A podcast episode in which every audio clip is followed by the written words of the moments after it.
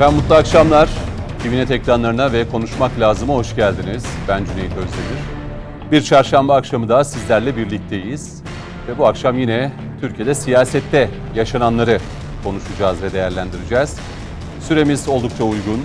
Üç değerli konuğumuz var bugün. Daimi konuklarımızdan Mehmet Metinleri e, geçtiğimiz hafta sezon finali yaparak aramızdan ayrıldı ama e, yeni dönemde tekrar bizimle birlikte olacak. Yani şöyle 3-4 programlık bizlere veda etmiş oldu. Konuklarımızı hemen sizlerle tanıştırmak istiyorum. Ee, Büyük Birlik Partisi Genel Başkan Yardımcısı Sayın Ahmet Yeliz bu akşam bizlerle beraber. Sayın Yeliz hoş geldiniz yayınımıza. Hoş bulduk. Ee, yine İstanbul Aydın Üniversitesi öğretim üyesi Doktor Alihan Limoncuoğlu bizimle birlikte. Sayın Limoncuoğlu hoş geldiniz. Hoş bulduk, iyi yayınlar. Teşekkür ediyorum. Ee, daimi konuğumuz bizi bu akşam yalnız bırakmıyor. Coşkun Başbuğ, güvenlik ve terör uzmanı. Aynı zamanda Nişantaşı Üniversitesi öğretim üyesi. Coşkun Başbuğ siz de hoş geldiniz. Hoş bulduk. İyi akşamlar, iyi yayınlar. Teşekkür ediyorum. Başlayalım o zaman konuşmak lazım. İsmi de e, malum konuşmak gerekiyor. E, değerli izleyenler bugün yaşanan aslında hani Türkiye'de hep konuştuğumuz bir meseledir bu. Milletvekillerinin dokunulmazlığının kaldırılması. Her dönem siyasette bu konuşulmuştur. Bugün e, mecliste biliyorsunuz e, DBP'li bir milletvekili vardı. E, Saliha Aydeniz. E, geride bıraktığımız günler içerisinde Kadıköy'de yaşanan bir olay. Orada bir polis memuruna attığı yumruk nedeniyle fezlekesi meclise gelmişti ve e, dokunulmazlığının kaldırılması konusunda meclis bir irade ortaya koyuyor. Şimdi karma komisyon var. Sonra meclise gelecek bir metin okunacak ve sonrasında da dokunulmazlığının e, kaldırıldığını göreceğiz. E, Saliye Aydeniz'le alakalı ki e, pek çok izleyicimiz de belki merak edebilir. Yani bu DBP diye bir parti var mı mecliste? Aslında şöyle HDP'nin kapatılma davası sürecinde bir milletvekili DPP diye bir e, partinin e, çatısı altında mecliste yer aldı. Bir koltuğa sahip. Eğer HDP kapatıldığı takdirde belki de e, HDP'de siyasi yasak almayacak olan pek çok ismin DBP altında toplanacağı yönünde yorumlar yapılıyordu. Bu bilgiyi de özellikle sizlere vereyim. Yani tabelalar değişse de, harfler değişse de aslında e, değişen pek bir şey yok. Buradan bir başlayalım. E, izninizle Coşkun Başbuğ'a sözü vererek. Estağfurullah. Yoksa ilk olarak bir siyasetçiye, Ahmet Bey'e aslında sözü vermek isterim. Çok konuşuldu bu. Hep tartışıldı. Her dönem tartışıldı. Kürsü dokunulmazlığının haricinde milletvekillerinin dokunulmazlığının kaldırılması yönünde. Özellikle terörle iltisaklı olan e, evet. milletvekillerini yıllardır konuşuyoruz. İşte tabelalar değişse de süreç değişmiyor. En son HDP'nin bir kongresi oldu. Orada yaşanan, ortaya çıkan fotoğraflar, görüntüler, PKK'nın propagandası, terörist başının fotoğraflarının yer alması e, başlı başına her şey ortada aslında. Fotoğraf pek çok şeyi gösteriyor. E, bu konuda herhalde DBP'li Salih Aydeniz'in meclise gelen bu fezlekesi hususunda itiraz olmayacaktır diye düşünüyorum ben. Evet. Bir oylama yapılacak değil mi bununla alakalı mecliste? Mutlaka bir süreç var. O hı hı. süreç yaşanacak. Lakin sizlerin de biraz önce ifade ettiğiniz gibi e, buna benzer bütün olaylarda hı. E, işin sonu biraz geliyor, dayanıyor. E, Avrupa ile olan ilişkiler, hı. dünya, Batı dünyası ile olan ilişkiler noktasında bir noktada kesilip kalıyor. Halbuki özellikle kamu vicdanını yaralayacak şekilde davranışlar e, önüne bir set çekilmezse e, anarşizm denilen olayın ve insanların devlet güvenliğine ve devlet güvenlik güçlerine karşı olan e, olaylarda zedelenmeye meydana gelir. Halbuki hmm. orada bizim çelik e, gibi durmamız gerekiyor. HDP bunu ilk defa HDP Yapmaz derken da. aynı evet. partinin iz düşümleri olduğu için ilk defa yapmıyor. Bugüne kadar sürekli olarak aynı çizgi üzerinde bunun daha sert, daha ötesinde e, ben eylemlerin içine de evet e, hatta e, bu anlamda malum şu anda HDP'nin kapatılması ile ilgili de bir dava hı hı. dosyası gündemde. E, belki de en kısa sürede bu gündeme gelecek. Bizlere göre gelmeli çünkü terörle arasına mesafe koyamayan hiçbir parti ya da hiçbir kuruluş e, açık kalmamalı. Hı hı. E, bunu söylediğimiz zaman hemen şunu söylüyorlar. Onu kapatsanız yenisi gelir. Böyle bir mantık da olmaz. Biz bunu kabul etmiyoruz arkadaşlarımız olsun, bizler olsun her ortamda bunu seslendiriyoruz. Eğer böyle bir şey varsa o da kapatılır. Hı hı. Çünkü önemli olan e, devletin üniter yapısının, e, demokrasinin ve e, bütün hukuk kurallarının garantiye alınmasıdır. Bu garantiye alınmadığı zaman terörle iltisaklı, teröre terör diyemeyen, bir de bunun yanında onu öven, işte son kongrede de hep birlikte izledik. E, terör örgütünün sözde liderinin posterini asmaya kadar gidilen e, şeylere e, cüret ediliyor ki buradaki Kadıköy'deki eyleme baktığınızda zaten e, içerideki terörist başının e, daha e, hür bir şekilde hareket etmesinin eylem planının başlatılması noktasındaki Kadıköy'deki ilk uzantısıydı. E, onları e, seyrettiğimde o görüntüleri ve basına düşen açıklamalara baktığımda rahmetli şehit liderimiz Muhsin Yazıcıoğlu aklıma gelmişti. E, şöyle ki e, yine bunun bir benzerini e, açılım süreci öncesinde e, özellikle PKK önderliğinde bir grup e, yine o günün siyasi önderleriyle birlikte işte Gemlik e, civarına Evet, geleceklerini, oradan e, eylem yapacaklarını ve adaya kadar geçeceklerini ilan edil, ettiğinde rahmetli şehit liderimiz şöyle demişti. Ben orada olacağım, tek başıma olacağım. Gelen gelsin bakalım nereden nereye geçiliyor. Türkiye yol geçen hanı değildir diye bir beyanatı vardı. E, o günden itibaren biz Büyük Birlik Partisi olarak ve Alperen Gençliğimiz olarak her zaman için e, devletin güvenliği, aş- e, ülkemizin üniter yapısının korunması noktasında tavrımızı net koyduk. Bundan sonra da o şekilde koyarız. E, burada özellikle HDP ve onun yanında yer alanlardan ziyade onları destekleyen diğer siyasi parti, kanaat önderleri, işte e, yazarlara şunu ifade etmek istiyorum. E, demokrasi alanında, insan hakları alanında, efendim e, de- demokrasinin ve özgürlüklerin geliştirilmesi alanında ne varsa biz bundan yana tavır koyarız. Ama teröre e, terör diyemeyen e, bir yapıyı da e, insan hakları ve demokrasi havarisi olarak göstermelerini de şiddetle reddediyoruz. Peki. Coşkun Başbuğ'a döneyim. Şimdi biz bu konuyu daha önce de tartıştık hatırlarsan gene burada konuşmak lazımdı. Konuştuk. Dedik ki e, burada e, özellikle bazı konularda hani o vicdani hukukun işlemesi adına e, ya dokunulmazlığın kaldırılması lazım.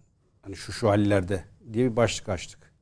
Şimdi bana göre süreç Şey diyorsun bu Semra Güzel'di. Bir başka teröriste çekilen fotoğraflar vardı Kandil'de. o vardı. işte Pek çok şey var ya. Yumruk vardı. Say say bitmez ki sabah Yani kadar. e, bunu şimdi siz terörle iltisaklı net delille ortaya çıktığınız zaman hani işte meclise gelsin orada oylaması yapılsın işte parti kararı alsın vesaire E, hani geç gelen adalet adalet değildir diyor ya E, dolayısıyla e, şeyde e, bu bahsettiğim adalet konusunda e, bana göre süreci çok hızlandırmak lazım. Alihan Hocam Vicdan- mikrofonunuzu bir düzeltebilirsiniz. Evet. Buyurun Coşkun Başbuğ devam edin e, vicdanlarda hani o adaletin tesis etmesi ve herkesin de hak ettiği cezayı bulması için e, bazı konularda o dokunulmaz zırhının kaldırılması lazım. Benim şahsi fikrim halen böyle. O bazı konuların başına da terör geliyor. E şimdi siz e, yani hakim mahkeme ne arar? Delil arar. Ya bunun çok net delil yani e, medya önünde yapılmış, uluslararası kamuoyu önünde icra edilmiş bir suç herkesin göz önünde. Bundan iyi delil olur mu? Ve bu nedenle de biz diyoruz ki e, bu meclis alacağı bir kararla o kapsamı belirleyerek dokunulmazlığın kalkıp anında işlem yapılması gerekir dedik. Bu konu ilk gündeme geldiğinde. E, niye bunu söyledik? Çünkü dedik ki bu iş uzayacak, bu iş sulanacak. Sonra verdiğin kararın da bir kıymeti kalmayacak dedik. Hukuken, vicdanlarda. Ama bana göre olduğundan hızlı işledi süreç. E, belki de bizim o çağrımız karşılık buldu. Ve e, dokunulmazlık belki kalkacak. Şimdi az önce e, Ahmet Başkanım önemli bir temasta bulundu. Yani terörle iltisaklı partiler, işte HDP, BDP gibi bir denklem e, konuştu. Aslında hani biz PKK'ya eşittir YPG diyoruz ya, eşittir SDG diyoruz ya. HDP'ye de eşittir BDP demek lazım. DBP ya da. D, işte DBP. Ee, şimdi niye böyle diyoruz? Zaten kurulduğu günden itibaren niyetini çok net gösteren bir sözde parti. Benim nezdimde asla parti değil. HDP de aynı konumda. Yani terörle siz bu kadar iç içe geçmişseniz parti olamazsınız. Parti değil, bir terör örgütünün kentsel ayağı olabilirsiniz ki bu delillerle de ispat edildi. O nedenle ben çok rahat vicdanen şunu söylerim. HDP PKK ile eşit şekilde hareket eden, onun çizdiği yolda yürüyen bir terör örgütü muamelesi ne maruz bir partidir. Ha, parti yazması onu legalleştirmiyor. PKK'nın başında da P'nin anlamı parti. Partiye Karkara'ya Kürdistan diye çıktı ortalığa. O eli kanlı örgüt, o aşağılık yapı. E şimdi bu onu resmileştirir mi? Parti kelimesi içinde geçiyor diye. Aynı denklemi bu iki parti kılığına girmiş yapı içinde rahatlıkla konumlandırabilirsiniz. E kulakları çınlasın Mehmet Metiner. E, beraber Diyarbakır'a gittik. Diyarbakır annelerini gezdik. Onlara ziyarette bulunduk. Onların e, hatırlarını sorduk. Dertlerini dinledik. Dinlediğimiz yerin tam dibi bizim o parti diye andığımız yapının binasının, il binasının önüydü. Kapı kapıya. Hı hı. Oradaki ailelerin feryadını dinleyin. HDP diyor PKK terör örgütüdür diyor. Oranın insanı söylüyor bunu. Niye? Çünkü evlatlarımızı diyor siyaset yapıyor yalanıyla diyor. Çaldılar bizden. İl teşkilat binasında örgüt evi gibi örgü orayı kullandılar. Hı hı. Koğuş, ranza, eğitim sistemi. Burada diyor örgütün propagandaları yapıldı ve bize evladımızı bizden çalarak, saklayarak dağ kadrosuna götürdüler diyor. Kim yapıyor bunu? Bizim parti diye bildiğimiz HDP yapıyor. Hı hı. E şimdi bırakın geçin bunları. Ya kamuoyu önünde söylenen çok net sözler var. Şimdi Pervin Buldan herhalde değil mi o? Biz sırtımızı YPG'ye, PKK'ya dayadık diye. Evet. Şimdi buradan iki tane sonuç çıkar bu cümleden. Bir, PKK ile YPG ayrı bir yapıdır diyenlere bir cevap olsun. Kendi söylüyor bunu. İkisi de yani sırtımızı bunlara yasladık diye. Ha demek ki bu ikisi bizim dediğimiz gibi aynı yolda hareket eden iki farklı isimle anılan aynı örgüt. Hı hı. E şimdi e, bunu diyen kişi bizim bu parti diye bildiğimiz HDP'nin içindeki siyaset yürüten bir şahıs. Şimdi burada sırtını PKK'ya yaslayan Pervin Buldan'ın kendisi mi, partisi mi? Eğer partisi değilse parti şunu yapabilirdi. Senin bu söylemin kendini bağlar, seni ihraç ediyoruz. Biz terörle anılan bir yapı değiliz. Biz siyaset yürütüyoruz ve bunu da legal yollardan yapıyoruz diyebilirdi. Öyle bir çıkış ve tepki gördük mü? Hmm. Sustu. Niye? Çünkü zaten Pervin orada kendi fikrin değil, partinin görüşünü hı hı. dikte etti. E o partinin başındaki eli kanlı katil Demirtaş Apo'nun heykelini dikeceğiz diyen o değil miydi? Ya bunlar zaten HDP'ye açılan davada tüm bunların hepsi var. Ha, yani şimdi kapatılması elzem olan bir yapı. fotoğraflar. Ha, yani hiç delil aramaya gerek yok. Çok net terör örgütü olarak faaliyet gösteren bir parti görünümlü bir yapı var karşımızda. Dolayısıyla bu parti görünümlü yapının kapatılması şart, elzem. Hı hı. Ben Ahmet Başkanıma katılırım. İşte kapatılırsa yenisi gelir. Gelmez. Gelse dahi bu tabanı bulamaz. Çünkü Doğu ve Güneydoğu Anadolu'daki insanlarımız artık gerçeği görmeye, uyanmaya başladılar. Eskiden baskıyla, zulümle, işkenceyle, bir takım diktelerle, tehditlerle, bu insan tehditlerle ha, bu insanları belli bir yere kanalize edebiliyordun. Ama o eskiden de o. Hı hı. FETÖ'nün at koşturduğu dönemlerdeydi o. O yol arkadaşın örgütün faaliyette olduğu dönemlerde o. Artık ne FETÖ denen ihanet şebekesi var ne de PKK denen yapının Türkiye'de esamesi var. Dolayısıyla burada doğru olan bu yapıyı kapatmak. Ha yenisi gelirse e, doğru dedi Ahmet Başkanım. Yani siyasi yasaklar özellikle çok konuşuluyor orada ha. hani kapatma davasında. Zaten sadece parti... Pek çok yaklaşık 300'den fazla isimle alakalı evet. siyasi yasak da yine iddianamenin içerisinde yer, al, yer alıyor. Tabii şu önemli Coşkun Başbuğ'un söylediklerine belki ekleyerek devam edelim diyeceğim. Yani şunu söyleyeyim, e, Cüneyt müsaade edersen, e, bir kere bu yapının parti olmadığını net görmemiz lazım. Hı hı. BDP denen yapının da parti olmadığını ve DBP. bir terör, DBP özür diliyorum. Şimdi e, hani kelime oyunu cambazlık çok. E, Amerika'da geçse de kağıt biter, Amerika'da oyun bitmez. Hı hı. Onun için ezberlemekte, saymakta zorlanıyor olabiliriz. Ama benim e, nezdimde harfi ne olursa olsun yapısı belli. Şimdi daha bu parti kurulduğu gün hı. HDP kapatılırsa yedeğimiz hazır diye adlandırılan bir yapı. Doğrudan söylüyorlar. Bunu hiç eğip bükmeye gerek yok. Ve şunu söyleyeyim. Hani zaman zaman dillendiriyorum. Hala aynı noktadayım. Acaba diyorum biz dünyanın en özgür ülkesiyiz. Bakın samimi söylüyorum. Başka hiçbir ülkede size bu şansı vermezler. Bu söylemleri, bu siyaseti size başka hiçbir ülkede yürüttürmezler. Ortada İspanya örneği var. Hatırlayalım. Ortada Almanya örneği var. Hatırlayalım o Baydarmeinhof nasıl bir gecede yerle bir edildi. Dolayısıyla acaba bu özgürlük bize fazla mı bunu sorgulamak lazım. Çünkü vicdanları yaralıyor. Daha bugün gelirken radyoda bu konu konuşulurken e, bir yorumcumuzun ve onu e, modere eden kişinin ortak şikayeti biz bu de bunlara cebimizden maaş veriyoruz. Halen alıyor demi diye firarda olan vekil görünümlü teröristler içinde kurmuş olduğu cümleler var. Bunlar gerçekten vicdan yaralıyor. Dolayısıyla hemen kapatılmalı e, ve siyaset yasağı getirilmeli. Terörle doğrudan iltisaklı olan kişilere. Çünkü bunların yaptığı siyaset değil. Peki. Şimdi siyaset demişken Alihan Hocam'a döneceğim. Ee, tabii bu DBP'li Saliha Aydeniz, HDP'ye kapatılma davası. Ee, Sayın Yeliz de bahsetti işte ben de programa çalışında. HDP'nin de bu ki Saliha Aydeniz me- mevzusu neden önemli? Çünkü o gün Kadıköy'de izin alınmadan bir gösteri ve orada e, terörist başı için özgürlük sloganları atılmıştı. Şimdi en son HDP'nin bu o, Mithat Sancar eş başkan değil mi şu anda? Eş başkanlardan birisi. Orada bir konuşma yaptı. Yani bu altılı masaya direkt e, terörist başı için özgürlük. Eğer hani bunu bu aklınızdan geçmiyorsa e, bu masayla alakalı ittifak vesaire destek meslek aklınızın ucundan bile geçirmeyin diye hodri meydan bir meydan okumayla e, çağrıda bulundu. Tüm bunların ışığında bir değerlendirme yapmanızı isteyeceğim. Yani bir de böyle bir durum var. En başta- Yani biz diyoruz HDP, kapatılma davası, polise atılan yumruk, atılan sloganlar, söylemler, milletvekillerinin verdiği fotoğraflar. Mithat Sancar da en son çıktı bu açıklamayı yaptı. En baştan şuradan başlamak lazım. Bu olay Kadıköy'ü belli ki örgüt pilot bölge seçmiş. Ee, Başkanım da nispeten yakın oturuyor. Ben de nispeten yakın oturuyorum Kadıköy'e. Ee, ya belli ki biz özellikle Kadıköy'ün merkezini yani Kadıköy'ün bizim çarşı diye tabir ettiğimiz kısmını belli ki örgüt pilot bölge seçmiş. Bunu net bir şekilde anlayabiliyoruz zaten. Orada da çok aktifler. Ee, açıkçası hani güvenlik güçlerimizin dikkatli olması lazım. Bir kere bunu bir söyleyelim o bölge o bölge için özellikle. Burada daha fazla bu işler kaşınacak gibi gözüküyor. İkincisi e, buradaki bu DBP denen parti aslında ilk kurulduğundan beri bir HDP'nin alt partisi olarak kuruldu. Dendi ki bütün Türkiye'de Yedekleme.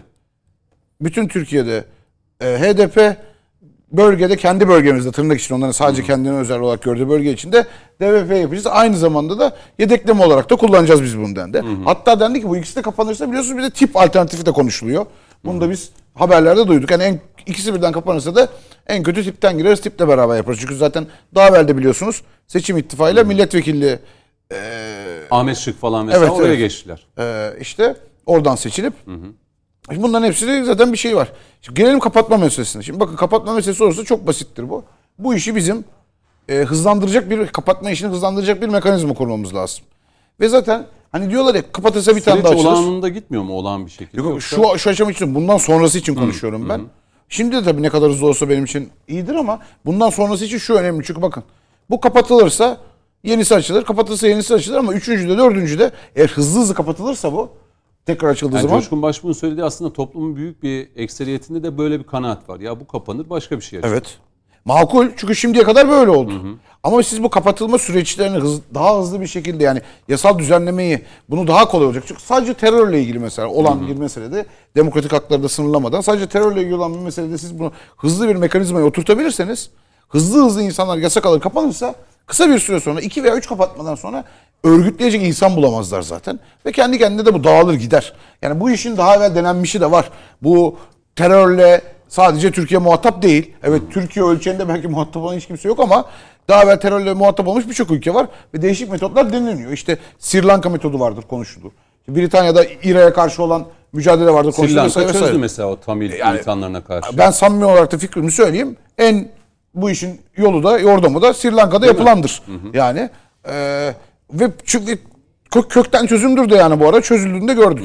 Bizim maalesef tabii ki dezavantajımız Sri Lanka bir ada da bizi ise başka ülkelere taşan bir Doğru. örgütle Coğrafya mücadele etmek zorundayız ama o coğrafyaya gerekiyorsa komple kontrol edip veya oradaki ülkelerle iyi anlaşmalar yapıp biz bu işi çözeriz. Zaten Türkiye'den de başladık. Şu anda Türkiye'de Şu örgüt- operasyonların amacı, Tabii, tabii. sınır ötesindeki Tabii, tabii, hepsi bu. Peki içerideki yani kapatılma dava süreci işliyor. Tamam.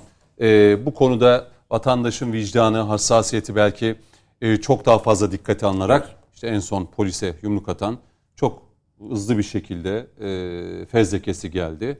İşte karma komisyon derken o bir şey sonuç metni okunuyor değil mi Sayın Yeliz? Evet. Mecliste o e, meclis oturumunu yöneten işte ya meclis başkanı ya da Vekillerine. e, vekilleri o e, metni okuduktan sonra vekilliği düşüyor. Ondan sonra yargılama süreci başlar.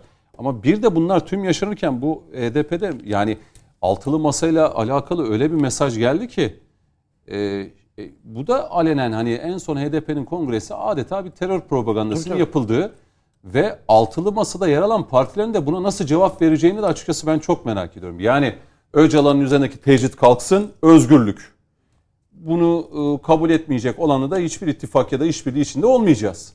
Buna göre hareket edin diyor. İs- İstiklal Marşı okunmadı. Atatürk'ün resmi asılmadı benim bildiğim kadarıyla. Terörist başının Terörist başının resmi asıldı. çıkarılmaya çalışıldı. Ee, örgüt sloganları atıldı. Sözde PKK marşları vesaire deniliyor. İşte böyle. halaylar vesaire. Hı hı. Ben size daha enteresan bir şey söyleyeyim. Ee, neredeyse Cumhuriyet Halk Partisi'nin resmi yayın organı olan Halk TV. Halk TV isim verebiliyor muyuz? Yayında şey dedi. Ben kendim hani gözümle gördüğüm için söylüyorum bunu. Ee, çok meşhur bir gazeteci. Dedi ki ne güzel dedi işte dedi kadınlarla ilgili özgürlükle ilgili. İsmail Saymaz. Onu Halk TV. söyleyebiliyor muyuz? Ben söyleyeyim. Tamam peki. Herkes bilsin kimin ne pozisyonu. Yani şey dendi. İşte ne güzel kadınlarla ilgili, özgürlükle ilgili sloganlar atılıyor dedi. Arkada e, İmralı canisini öven sloganlar atılıyor. Onun Ama adı söylenir kalay ki çekiliyor. Bir HDP'li bir milletvekilini bağladılar. Dakikalarca e, milletvekili işte Şirin Payzın vardı bir gaz, iki gazeteci daha. E, dakikalarca işte terörist başı için sayın sayın sayın sayın dedi. Sayın sayın derken üçüne de baktım. Üçünün de kafası önündeydi. Birisi bir şey diyemedi. Niye desin? Aynı yolun yolcusu, aynı fikrin adamı. Bilemiyorum meslektaşlarım, basın mensupları onlarda ama yani Hayır ben, ben Hayır, niye meslektaşlarınıza da bir şey demiyorum bu arada. Yani demek ki o kanalın yayın çizgisi böyle bir çizgi yani. Hani beni şaşırtan o oldu tamam açıkçası. bu, o medyanın bakışı böyle. Peki ya altılı masa?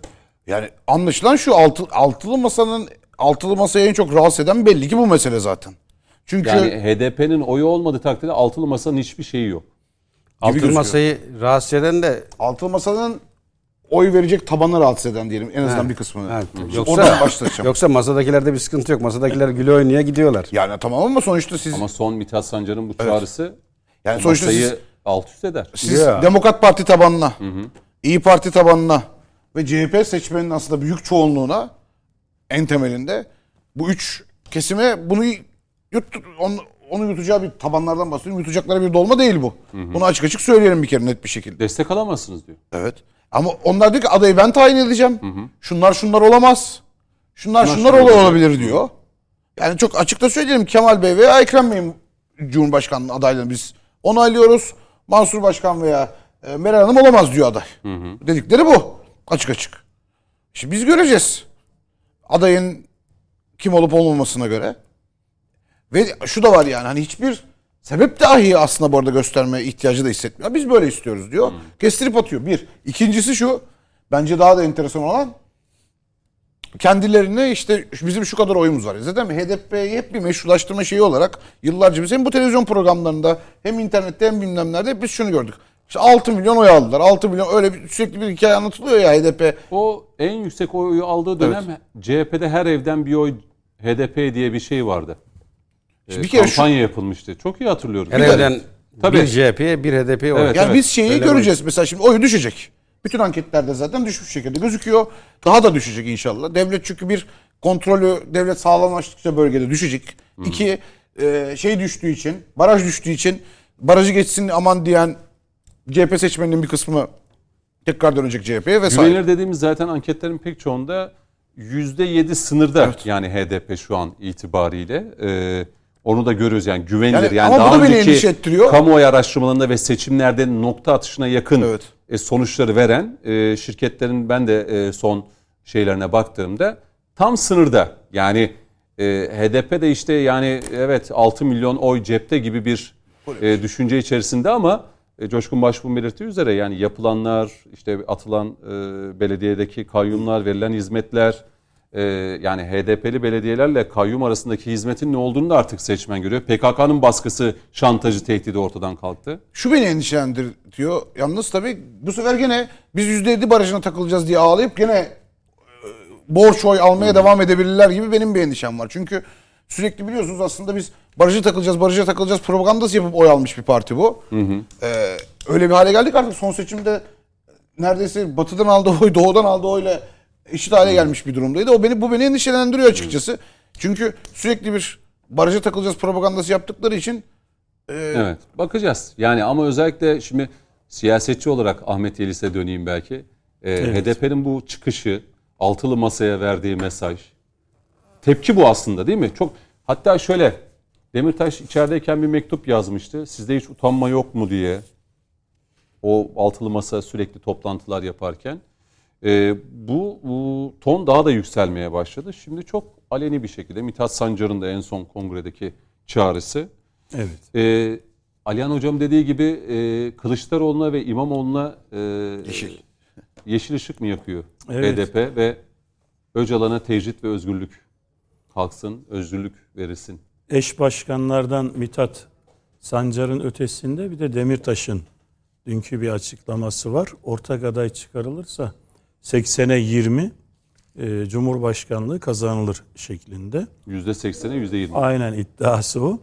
Yani iş e, 2019 mahalli idareler seçiminden bu yana öyle bir geldi ki Millet İttifakı istediği kadar rahatsız olduğunu ifade etsin. E, bu HDP'nin altılı masa ile anılmasından yani 6 artı 1 olarak anılmasından ama ortada bir gerçekler var. 2019 seçimlerinde e, aslında aleni olarak bir ittifak yapıldı. Ve bu ittifakın neticesinde de e, Cumhur İttifakı e, belediye başkan adayları 10 büyük şehirde e, belediyeyi kaybettiler.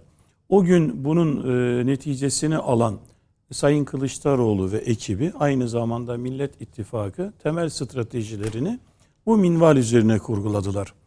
E, bugün baktığımızda e, Millet İttifakı'nın altılı masanın doğru bir zeminde oluşmadığını çok net bir şekilde görüyoruz. Çünkü çizgileri belli olmayan sadece e, kamuoyunu e, oyalamaktan öteye geçmeyen bir çizgi üzerinde siyaset üretiyorlar.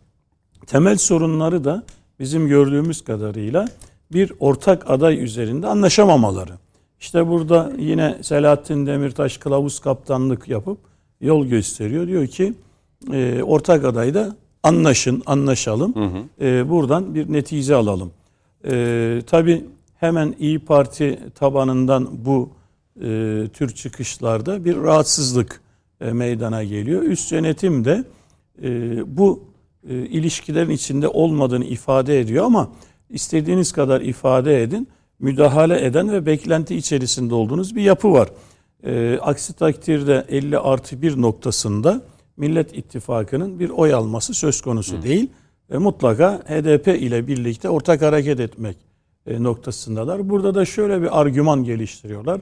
Biz HDP'nin yönetimiyle değil, e, tabanıyla işbirliği yapacağız sözlerini ortaya koyuyorlar. Seçmenle. Tabii bunu söyledikleri anda Kandil'den başlayan HDP üst yönetiminden efendim e, isyan edilen sözlerle e, karşı karşıya kalıyorlar ve neredeyse parmak sallayarak e, bizim sayemizde makamlarda oturuyorsunuz e, sözlerini kendileri aleni açık bir şekilde kamuoyunun önünde hatta Pervin Buldan da yanılmıyorsam mecliste net bir şekilde ifade etti.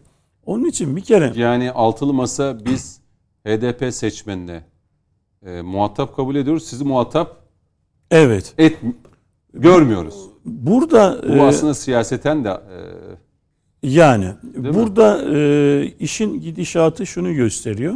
Her ne kadar altılı masa bir takım bildiriler, bir takım ilkeler, e, özellikle ilk başta güçlendirilmiş parlamenter sistem üzerinden bir birliktelik oluşturmuş olsa da bakın yakın tarihte e, bu altılı masanın oluşturulduğu güç- güçlendirilmiş parlamenter sistem işte 28 madde gibi bir ilkeler zincirini söylediler. Bunun altını en kısa zamanda doldurulacağız dediler. Ve e, Sayın Kılıçdaroğlu da bu bildirinin içerisinde bir canlı yayında katıldığı programda çok hakim olmadığını ifade eden sözlerle karşılaştı. O günden bugüne de özellikle 28 Şubat gibi anlamlı bir günde bu açıklamayı yapmışlardı. O günden bugüne kadar da oradan başka parametrelere geçtiler. Adayın nitelikleri, adayın özellikleri şeklinde bir en son yaptıkları 10 maddelik bir açıklama var. Bu 10 maddelik açıklamada yaptıkları e, baktığınızda Cumhurbaşkanı adayıyla ilgili özelliklere yani e, neredeyse e, siyaseten bütün olumlu ne varsa e, bir ucunda evliyalık mertebesine kadar çıkaracakları, bir ucunda da siyasetin olmazsa olmaz duayeni noktasına oturttukları bir tanım yaptıktan sonra aday üzerinde hemen akabinde diyorlar ki böyle aday dahi olsa bu e, protokoler bir aday olacak. Bunu bir kenara koyacağız diyorlar. E, hem de Cumhurbaşkanlığı hükümet etme sistemi içinde ama biz başbakanlık sistemiyle bu işleri götüreceğiz. E, peki anayasada başbakanlık sistemi yok. E, bunu nasıl hayata geçireceksiniz denildiğinde efendim Cumhurbaşkanlığı Bu bir süreç. yardımcısını bir tanesini başbakanlık düzeyinde yetkilendireceğiz. Yaptığımız protokolde ve o bakanlar kurulunu yönetecek. Bakanlar kurulunu başbakanlık yetkiyle donatacağız. mecliste de 400 milletvekiline de sahip olması gerekecek. E, Bu- o anayasa değişikliği Evet. için onu yapmasa dahi yönetirken biz bu şekilde yöneteceğiz diyorlar. Yani bir protokol etrafında anayasanın ötesinde temel siyasi hukuk normların ötesinde protokolla e, ülkeyi yönetme iddiasındalar. Biz de sorduk dedik ki ya ülkede e, bırakın protokolü yani anayasayla zor memleket idare ediliyor. E, yasalarla zor idare ediliyor. Siz protokolla nasıl? 6 tane de partisiniz neticede. Bir de üzerinizde demokrasinin kılıcı gibi HDP var. Bu işi nasıl e, hayata geçireceksiniz diye e, sorduğumuzda çok ciddi cevaplar da bugüne kadar alamadık. Alacağımızı da zannetmiyoruz. Çünkü e, 5 toplantı oldu. 5. toplantı sonunda da beşinde de bu top çevirme Şimdi toplantıları. son toplantı Saadet Partisi ev sahipliği yapacak. evet. Acaba Sayın Karamollaoğlu'nun ev sahipliği yapacağı toplantıya mı kalacak bu iş? Ben e, orada da çözüleceği kanaatinde değilim. Çünkü e, şu anda bir enerjileri var ise Hatta bir ikinci tur da yapmayı düşünüyorlarmış. Yani bu 6. toplantıdan sonra seçim bir gününe kadar yapa 2 3 tur İki, üç olur. tur. Seçim gününe kadar olur. Çünkü e, şu anda bir enerji, bir sinerji varsa e, adaylarını açıkladıkları gün iddialı e, bir şey söyleyeceğim. En az asgari dörtte birini, yüzde yirmi beşini o enerjinin kaybederler. Ok bir anda aday üzerindeki doğru. tartışmaya döner. Bunu yaşamamak için seçime en yakın tarihi Tarihte. düşündüklerine inanıyorum. Zaten kendileri de seçim tarihi ilan edildiği gün biz bunu yani açıklayacağız aslında diyorlar. 90 gün öncesi demişlerdi. Böyle bir şey Mevcut duyduk. yasamıza o zaman göre- Haziran diyelim seçim. Evet. Mayıs, e, Nisan başı gibi. Top çevirme futbol Evet, tabiriyle tur, devam üçüncü eder. tur. Güreş e, tabiriyle de elense çekme devam eder. Bu şekilde Şimdi, gider. Evet şimdi e, yani bu HDP'den gelen çıkışlar e, masadaki İyi Parti, CHP'nin özellikle genel başkanları adeta e, şey Kasparov ve şey gibi. Kasparov'un rakibi kimdi? Bir, bir ara bir, bir, bir bilgisayar- Blue diye Ha, bilgisayar. Deep Blue diye bir bilgisayar vardı ama Kasparov'la hiç böyle mücadele eden bir Amerikalı sat, ismi aklıma gelmiyor şimdi. Yani iki lider kendileri aralarında bir satranç e, mücadelesi de var. Yani yapacakları hamleleri biraz e, düşünüyorlar. Acaba atacağım şu anki hamle bana 10 hamle sonrasında neyi getirecek diye e, hem Meral Akşener hem Kemal Kılıçdaroğlu e, dikkatliler. Coşkun Başbuğ. Şimdi tüm bu açıklamalar, 5 toplantı, HDP'den gelen açıklamalar adayın eşkali belli oldu mu acaba? Yani e, hani biz bir robot resim çizmeye çalışıyoruz ama onu da çizemiyoruz. eşkali belirlemeye çalışıyoruz. Tabii işin latifesi bu. Cidden belli mi artık bir cumhurbaşkanı profili ortaya çıktı mı size göre? Şu an için asla. Ama e, hani şunu belirtmekte de fayda var. Ama akılda kalan bir şey var. Bir popstar seçmeyeceğiz demiş Sayın Kılıçdaroğlu. Canım onu... Yani Ekrem Bey'i seçmeyeceğiz demek mi bu? Benim anladığım. Bilmiyorum o popstar Hayır şimdi o tür, o. o tür o kadar çok yenmiş yutulmuş laf var ki. E, yedili masadan. Hatırlarsan e, yanlışsam Ahmet Başkan düzelsin. Şu lafı ben iyi hatırlıyorum. Asla parti başkanlarından birisine aday göstermeyeceğiz demişlerdi. Doğru değil mi Ahmet Başkanım? Böyle bir şey. Ya biri AK Parti içerisinde Evet. de müca yani görev yapmış hiçbiri olmamalı dedi. Demokrat Evet. Parti Genel Başkanı Evet. dedi onu Gültekin Bey. Meral Yani- Hanım başka bir şey söylüyor. Masa, masanın aldığı kararı deklar ettiler. Dediler ki biz parti başkanlarından herhangi bir aday göstermeyeceğiz. Şu an Sayın Kılıçdaroğlu elinde davul ben adayım diye geziyor. Ha, demek ki bu söylem yerle bir oldu.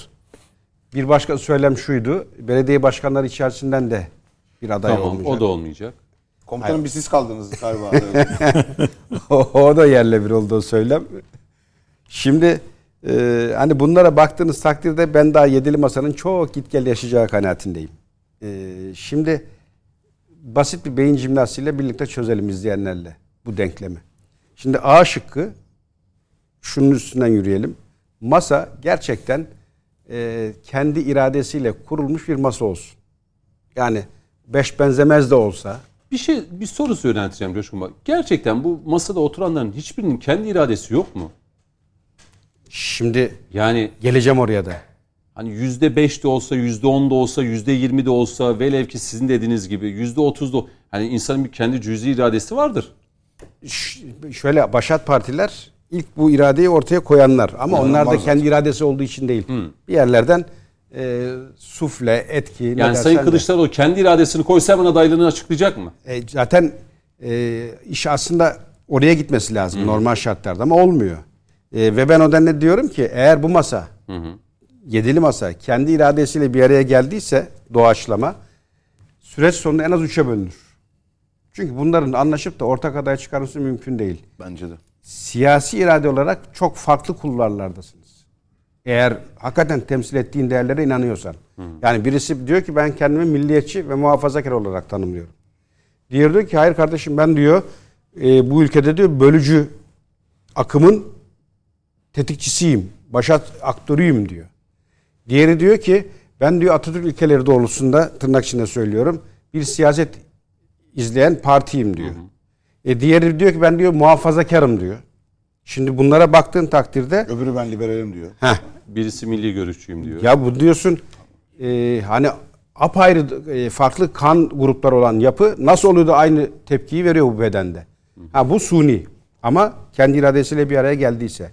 Ben bu durumda hani ileride yaklaştıkça süreç adaylık konusunda e, çatışmaların başlayacağını en az üçe bölüneceğini düşünüyorum. En basit bir örnek verin mesela hangi konuda? Adaylık konusu işte onu söyledim Yok ya. yani mesela Türkiye'nin meselelerinde Ha meseleler en basit bir, bir- bir- yani çok daha büyük meseleler var Türkiye'de çözülmesi gereken. Ş- şimdi aslında Mesela LGBT konusunda bu masa bir çözüm yolu bulabilir mi? ne var? Aile yapısına zarar mı LGBT diyor Kemal Kılıçdaroğlu. Vallahi en son aile billboardlarda çok yapısına- enteresan şeyler gördüm. Türk aile yapısına ne zararı var ki diyor. Aynen böyle söyledi ya. Bunu diyen Cumhuriyet Halk Partisi e, Genel Başkanı. E şimdi Saadet Partisi ile İyi Parti'ye ben sormak isterim. Bu söylem Veya karşısındaki Demokrat Parti'ye veya Gelecek Partisi'ne He, bu arada. bu söylem karşısında nedir tepkiniz? Şimdi bakın e, aslında çıkmaz şurada. Az önce Alihan Hocam bir yere temasta bulundu bir konuya. Normal şartlarda tepki vermesi gerekir. Fakat masa çözmüş işi. Yani bu tür konularda farklı sesler çıkması lazım. Niye? Ya temsil ettiğin siyasi görüş bambaşka. Karşıla uyuşman mümkün değil senin. HDP ile Saadet Partisi'ni bir araya getiremezsin. HDP ile İyi Parti'yi bir araya getiremezsin. Eylem ve söylemlerine göre. Türkiye'nin meseleleri. Ha masa çözmüş işi. Ne ne oluyor? Şimdi çok aykırı söylemlerde bir anda e, söylemde bulunan yanına bir e, partner, pek sevmem İngilizce kelimeyi ama anlaşılsın diye vurguluyorum. Bir partner buluyor, Eş. birbirini destekliyorlar. Diğerleri tepki vermesi gerekir. Ama e, buldukları yöntem şu, sessiz kalıyorlar. O kadar sinsi bir taktik ki. Şimdi aslında sessiz kalmak bir yerde onaylamaktır. Bütün dünyada bu böyle kabul edilir. Geçtiğimiz günlerde mesela çok kritik bir tezkere oylaması yapıldı Libya. Bu iktidarın sadece bu iktidarı cennete götürecek bir uygulamasıdır o. Libya tezkeresi. Çünkü öyle kritik bir anda araya girdik ki Fırat Kalkanı'nda olduğu gibi gitti gidiyor derken son dakika golüyle biz Libya'da denkleme girdik. Afrika'daki işi lehimize çevirdik. Orada da yırtındılar. Asla geçmeyecek bu tezkere meclisten diye. Atatürk'ün emek verdiği, hizmet ettiği bir coğrafya için söylüyor bunu. Atatürk'ü temsil ettiğini iddia eden parti. E şimdi geçtiğimiz günlerde hani dedik ki süreç içerisinde akıllanırlar. Yani o siyasi gelişmeleri takip ederler. Fransa'yı tanırlar, Amerika'yı tanırlar. Akdeniz'de neler oluyor, Afrika'da kim, neyin peşinde bunları anlarlar. Ve derler ki bir dakika ya, hata ettik. Biz Atatürk'ün e, bırak çizdiği yolu kenarından geçecek bir siyasetimiz yokmuş. Özür dileriz. Gerçeği gördük. Şimdi devlete bu konuda verilen her türlü desteğin arkasındayız. Ve desteği vermeye de hazırız derler diye bekledik. Bunu bu ülkede kendine ait hisseden herkesin bana göre fikri zikri bu. Ama geçtiğimiz günlerde bu oylama gene yapıldı. Gene CHP ve HDP el ele verdiler.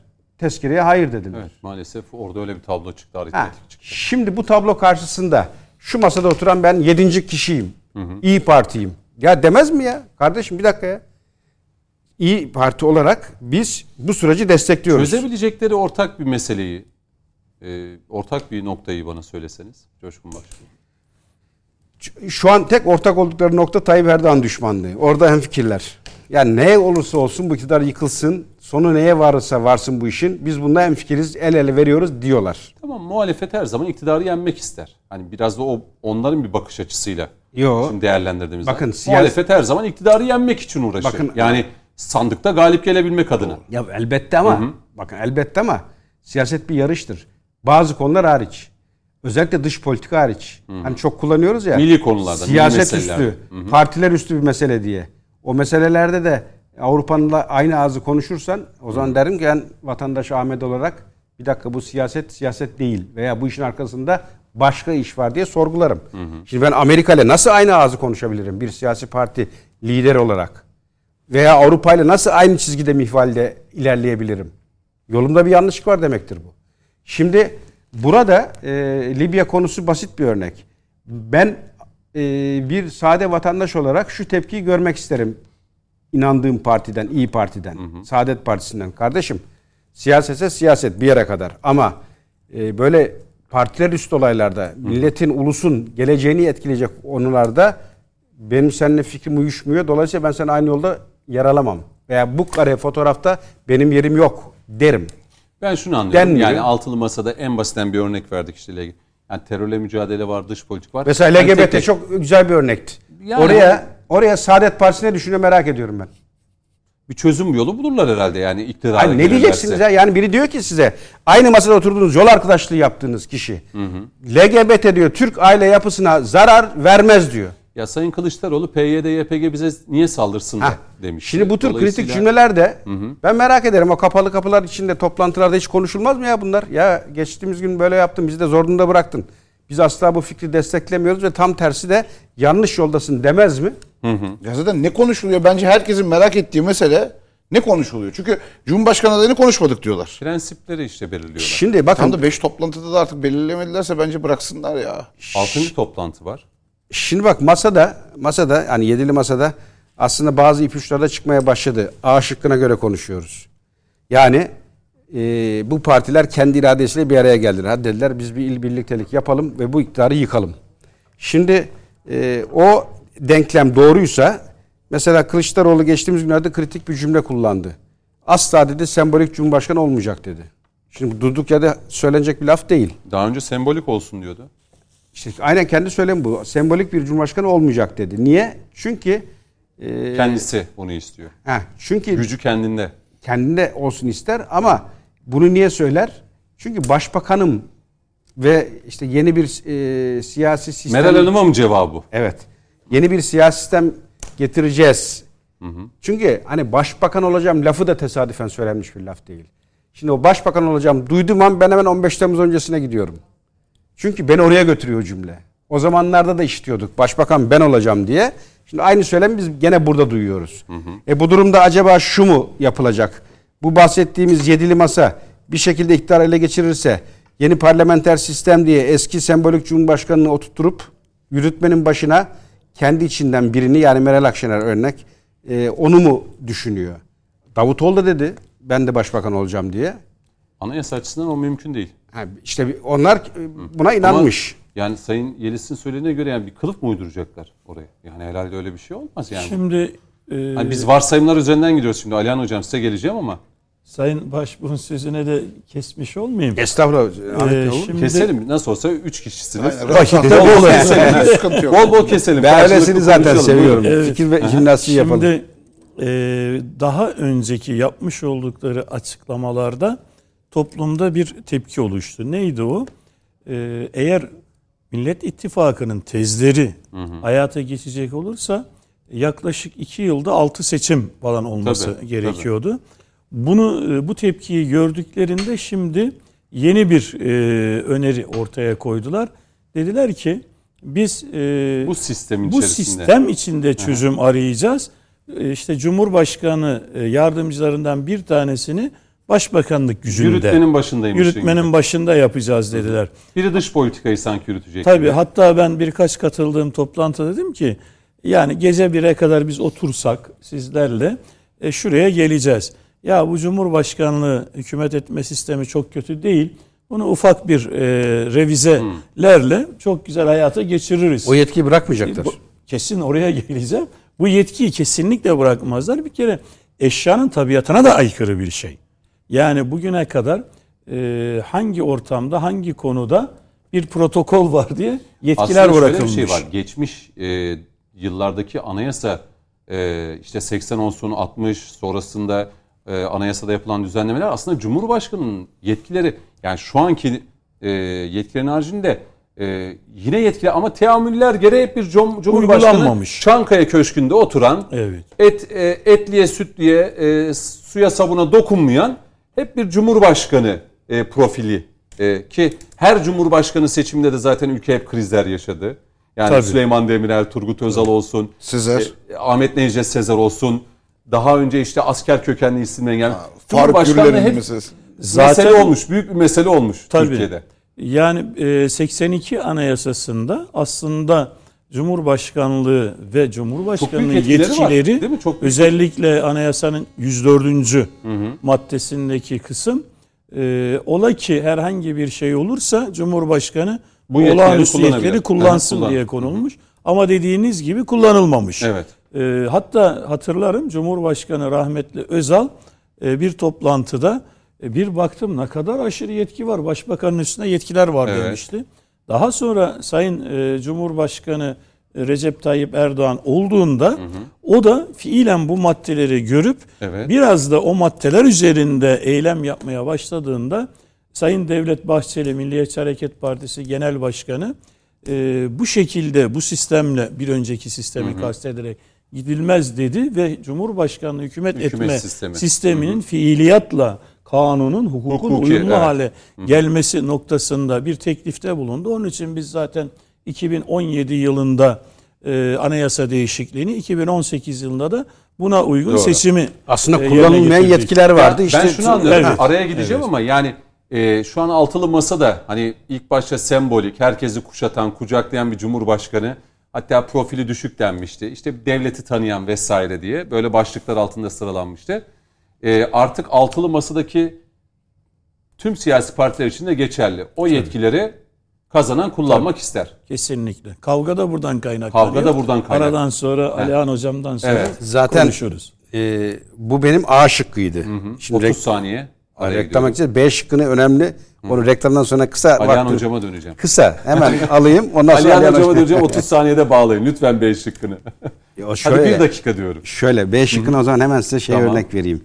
Ee, Hatay Cumhuriyet Halk Partisi il baş şey belediye başkanı. Belediye Başkanı Lütfi Savaş. Lütfü Savaş. Bakın bana göre anahtar cümle bu. Cumhurbaşkanının adayı sadece başarı ve birikimli olmuyor. Ulusal ve uluslararası karar vericilerin işaret edeceği bir insanı yapacaklar diyor. Bunu ben demiyorum. Yani kendi içinden bir siyasi Yani yetkili irade söylüyor. açısından da bu örneği vermiş oldunuz. Şimdi B şıkkı hani dedim ya masa A şıkkı kendi iradesiyle ki ben B şıkkı yanlarında e, e, ne tarafım. B şıkkı dışarıdan bir üçüncü şahsın. Hani o bir fotoğraf verdiler ya. Deklanşörün sahibinin adayı kim? Ona bakmak lazım. Eşkal belli. Ha şimdi burada Dışarıdan. ha, masa gelecek. kendi içinde konuşuyor bir takım fikir yürütüyor da o irade o seçimi onlara bırakmayacak kadar da işin içinde. Peki. Yani Biden'ın e, o sözü önemli. Cezalandıracağız, müdahale edeceğiz diyor. Destek vereceğiz muhalefete diyor. Eğer dersen Amerika'nın bu planı suya düştü. Biden bundan vazgeçti. Ben bu lafımı geri alıyorum. Eğer derisen Amerika bu sözünün hala arkasında ve işinde bil fiil içinde dersen hemen B şıkkını oturup tartışalım. Peki. Amerika kimi tercih eder? İlk araya bir gidelim. Soluklanalım. Ee, değerli izleyenler konuşmak lazıma devam edeceğiz. Kısa bir aradan sonra. Efendim devam ediyoruz. Ee, konuşmak lazıma. Ee, Büyük Birlik Partisi Genel Başkan Yardımcısı Ahmet Yeliz, Doktor Alihan Limoncuoğlu ve Coşkun Başbuğ bizlerle beraber bu akşam. Ee, ilk bölümde altılı masayı konuştuk. DBP'li Salih Aydeniz'in dokunulmazlığı e, bunu konuştuk. Ee, ve şimdi ikinci bölüm başlarken Alihan Hocam'a döneceğim. Ee, tabii altılı masayı da ilgilendiren adaylar arasında e, ismi sürekli geçen bir e, isim Ekrem İmamoğlu. E, Alihan Hocam kendisi dışarıda e, bir e, mülakat, bir röportaj verdi. Cumhurbaşkanı Erdoğan 2023'te seçilirse görevden alınabilirim dedi. E, bu açıklamayı yaptı. Niye yaptı tabii? Öncelikle bunu soracağım. Niye böyle bir açıklama yapar İstanbul Büyükşehir Belediye Başkanı? İki, e, zaman zaman CHP ya da e, son e, yerel seçimlerde e, kazanan e, belediye başkanları büyükelçilerle görüşüyor. Yani şeyi gördük. e, mesela James Flake geldi. Pek çok belediye başkanıyla görüştü. E, Ekrem İmamoğlu ile görüştü. Ekrem İmamoğlu'nun zaman zaman İngiliz ve farklı ülkelerin elçileriyle görüştüğünü de biliyoruz. Bununla alakalı İstanbul Valiliğinden değerli izleyenler bir e, yazı gönderildi. Daha doğrusu bir uyarı metni. Bu uyarı metnine göre bundan sonra bu büyükelçilerle görüşme konusunda dışişlerine e, bilgi verilmesi ve izin istenmesi e, talep edildi. E, eğer izin alınmazsa ne olur? Ayrıca bunu da sormak istiyorum. Bu belki hani Ekrem İmamoğlu değil aslında tüm belediye başkanları için geçerli bir uyarı yazısı valilikler tarafından. Buradan sözü size vereyim. Buyurun. Yani geçmişte de bu tarz görüşmeler oluyordu. Fakat tabii ki temel fark şu. Bunlar yeni atandıkları zaman veya yeni seçildikleri zaman klasik nezaket ziyaretleri şeklinde oluyordu. Hep oldu. Fakat şu, şu an geçtiğimiz günlerde, geçtiğimiz birkaç ayda özellikle bunun sayısı çok fazla arttı ve bu siyasi bir kampanya aracına dönüştü. Ekrem Bey şimdi biliyorsunuz geçtiğimiz aylarda çok ciddi bir e, imaj kaybına uğradı. E, önce Doğu Karadeniz gezisi yaptı ve Doğu Karadeniz'de memleketi hariç hiçbir yerde çok kalabalık toplayamadı. Daha sonra e, otobüsünü aldığı, be- beraber gezdiği gazetecilerin birçoğu muhalif seçmen ta- tarafından, muhalif seçmenin tabanı tarafından reddedildi ve bayağı ciddi bir şekilde eleştiri aldı. Bunun üzerine orantısız ve sert bir tepki gösterdi. Bunun üzerine iyice tepki büyüdü ona karşı. Daha sonra Fenerbahçe Spor Kulübü'ne düşmanca hareketler sergiledi. Fenerbahçe başkanına varacak kadar bir şekilde sert bir tepki aldı. E bütün bunlar üst üste geldiği zaman ciddi manada Ekrem Bey imaj kaybetti. Ve bu kaybettiği imajını e, tekrardan toparlamaya çalışıyor. Hem Batı nezdinde hem Türkiye nezdinde. Bunun için de en basit yol olan işte Batı'da bir anlatı var. Türkiye inanılmaz otokratik bir ülke olmuş.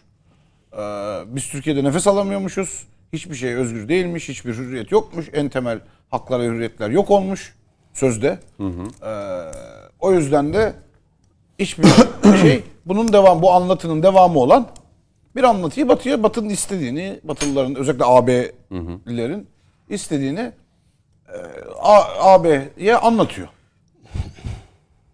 Bu zaten Ekrem Bey'in yaptığı bir şey daha evvelde.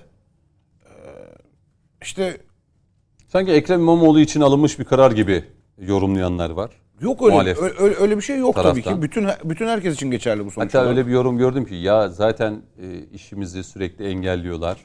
E, işimizi aksatıyorlar. Her istediğimizi yapamıyoruz. Bir de büyükelçilerle de mi e, görüşemeyeceğiz gibi böyle işi espri tarafına çekenler var. Yani sonuçta büyükelçilerle görüşmek İstanbul Büyükşehir Belediye Başkanı'nın çok da bir işi değil. Hatta ben şunu da söyleyeyim size. Bu, görüşen Ankara Büyükşehir Belediye Başkanı olsa o bile biraz daha anlaşılır. Çünkü malumunuz büyükelçilerin Adana Büyükşehir Belediye Başkanı Evet. James Flake ile görüşmüş. Evet oldu. yani hani onu anlatmaya çalışıyorum zaten. Gene görüşen Ankara Büyük hani kim olursa olsun bu arada hangi partiden olursa olsun Ankara Büyükşehir Belediye Başkanı olsa gene biraz anlaşılır çünkü malumunuz büyükelçiler Ankara'da e, ikamet ediyorlar vesaire. Hani gene deriz ki hadi neyse fakat ne ka- alakasız Adana Büyük Adana Büyükşehir Belediye Başkanı, İstanbul Büyükşehir Belediye Başkanı sürekli üst üste görüşüp ve sürekli sürekli ve sürekli sürekli tabii en meşhur ne biliyorsunuz kar felaketi yaşanırken gidip yemek yemesiydi. Rumeli Kavağı'nda bir balıkçıda. Bunların hepsi üst üste geldiği zaman doğal olarak ne oluyor diye devletin de bir tepki vermesi hem iç işlerinin hem dış işlerinin bence normal ve doğal. E, Şunu görüyoruz aslında ciddi manada burada bir yarış var. Hani e, altılı masayı e, ilk bölümde biraz konuştuk. Altılı Masa'nın bir ara en azından Cumhurbaşkanlığı adaylığı konusunda en önde giden ismi Ekrem İmamoğlu gibi görünüyordu. Fakat bugün baktığımız zaman bu konuştuğun era- bir bir ismin kendini ben başbakan olacağım deyip yarıştan çektiğini düşünürsek bu üç ismin iç- içinde şu aşamada en geride kalan gibi oluyor. E, kaybettiği karizmasını, dağılan karizmasını toplamaya çalışıyor gibi. Şimdi o yüzden de işin enteresan da bence o. Çünkü hani Kemal Bey'in adaylığını konuştuk tartıştık ya. Kemal Bey'in adaylığıyla ilgili mesele şu. Şimdi Kemal Bey'in kim aday olmasını istiyor, kim istemiyor? Bence aslında en güzel soru bu. Kemal Bey'in aday olmasını isteyen Kemal Bey'in kendisi anlaşılan. Kemal Bey'in en yakındaki insanlar e, CHP'nin üst yönetimi. Çünkü Ki bu arada Sayın Kılıçdaroğlu da büyükelçilerle çok görüşüyor. En son bu Alman büyükelçiyle hatta bir metin orada cümlelere İçişleri Bakanı biliyorsunuz Sayın Süleyman Soylu e, bu konuda çıkışı yaptığında çok yani eleştiri Almanya, almıştı CHP tarafından. Almanya'nın Türkiye üzerindeki politikalarını anlamak için Almanya'nın bir iki tane daha çok internet üzerinden yapan haber kanalı var biliyorsunuz. Şimdi isimlerini vermek gerçekten istemiyorum çünkü yani her türlü pislik maalesef hani teker teker ben anlatmaya ara edeceğim şeyler. Ki Rütü'nün Evet. kapatma Ee, yani çünkü aldı. anlatmaya ara edeceğim şeyleri her gün biz internet sayfalarından maalesef maruz kalıyoruz yani. Ee, yani gerçekten söyleyemeyeceğim şeyler ve bütün bunlarla beraber artık o kadar e, yani Almanya'nın Türkiye üzerindeki politikalarını biz görüyoruz. Alman istihbaratının Türkiye'de ne kadar aktif olduğunu da biliyoruz. Ee, maalesef. Bunlarla ilgili gerekli çalışmalar da yapılıyordur Peki ama işin sonu yani büyükelçilerle bu şekilde görüşmek e, dışarıya buranın üzerinden verilen mesajlar mı? Yani iletişim böyle mi sağlanıyor? elbette. Yani şu, şu çok önemli. Yani sürekli Ya da işte geldik bir oturduk bir kahve içelim. Bir kahvenin 40 yıl hatırı vardır. Bu mudur? Yani şudur, yeni atanan bir büyükelçiyle ana muhalefetin liderinin bir kere görüşmesi kabul edilebilir bir şey. Ama bu sürekli tekrarlar. Yok İstanbul Belediye Başkanı'yla görüş, yok Adana Belediye Başkanı'yla görüş. Çok makul şeyler değil bunlar. Dediğim gibi sadece Ankara Büyükşehir Belediye Başkanı'yla görüşsek kim olduğu da önemli. Yani AK Parti'den de olabilir, MHP'den de olabilir, CHP'den de olabilir vesaire. Kim olursa olsun. Hadi sadece Ankara Belediye Başkanı'yla görüşler deriz ki ya sonuçta onların ikametgahıdır. Doğal olarak onlar, fakat alakası alakası. Mesela Ek- Ekrem Bey niye büyükelçilerle görüşüyor? Hiçbir aslında Tunç Soyer görüştü mü hiç? Onu bilmiyorum. İzmir Büyükşehir Belediye Başkanı. bilmiyorum.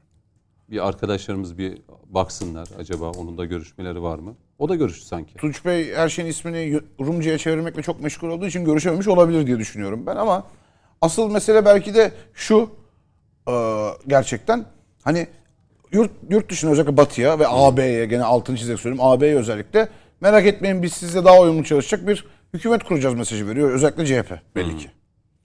Fakat şurada asıl temel ciddi manada şöyle bir problem var. Şu an maalesef CHP'nin kontrolünü ele geçirmiş olan 10 Aralıkçılar var.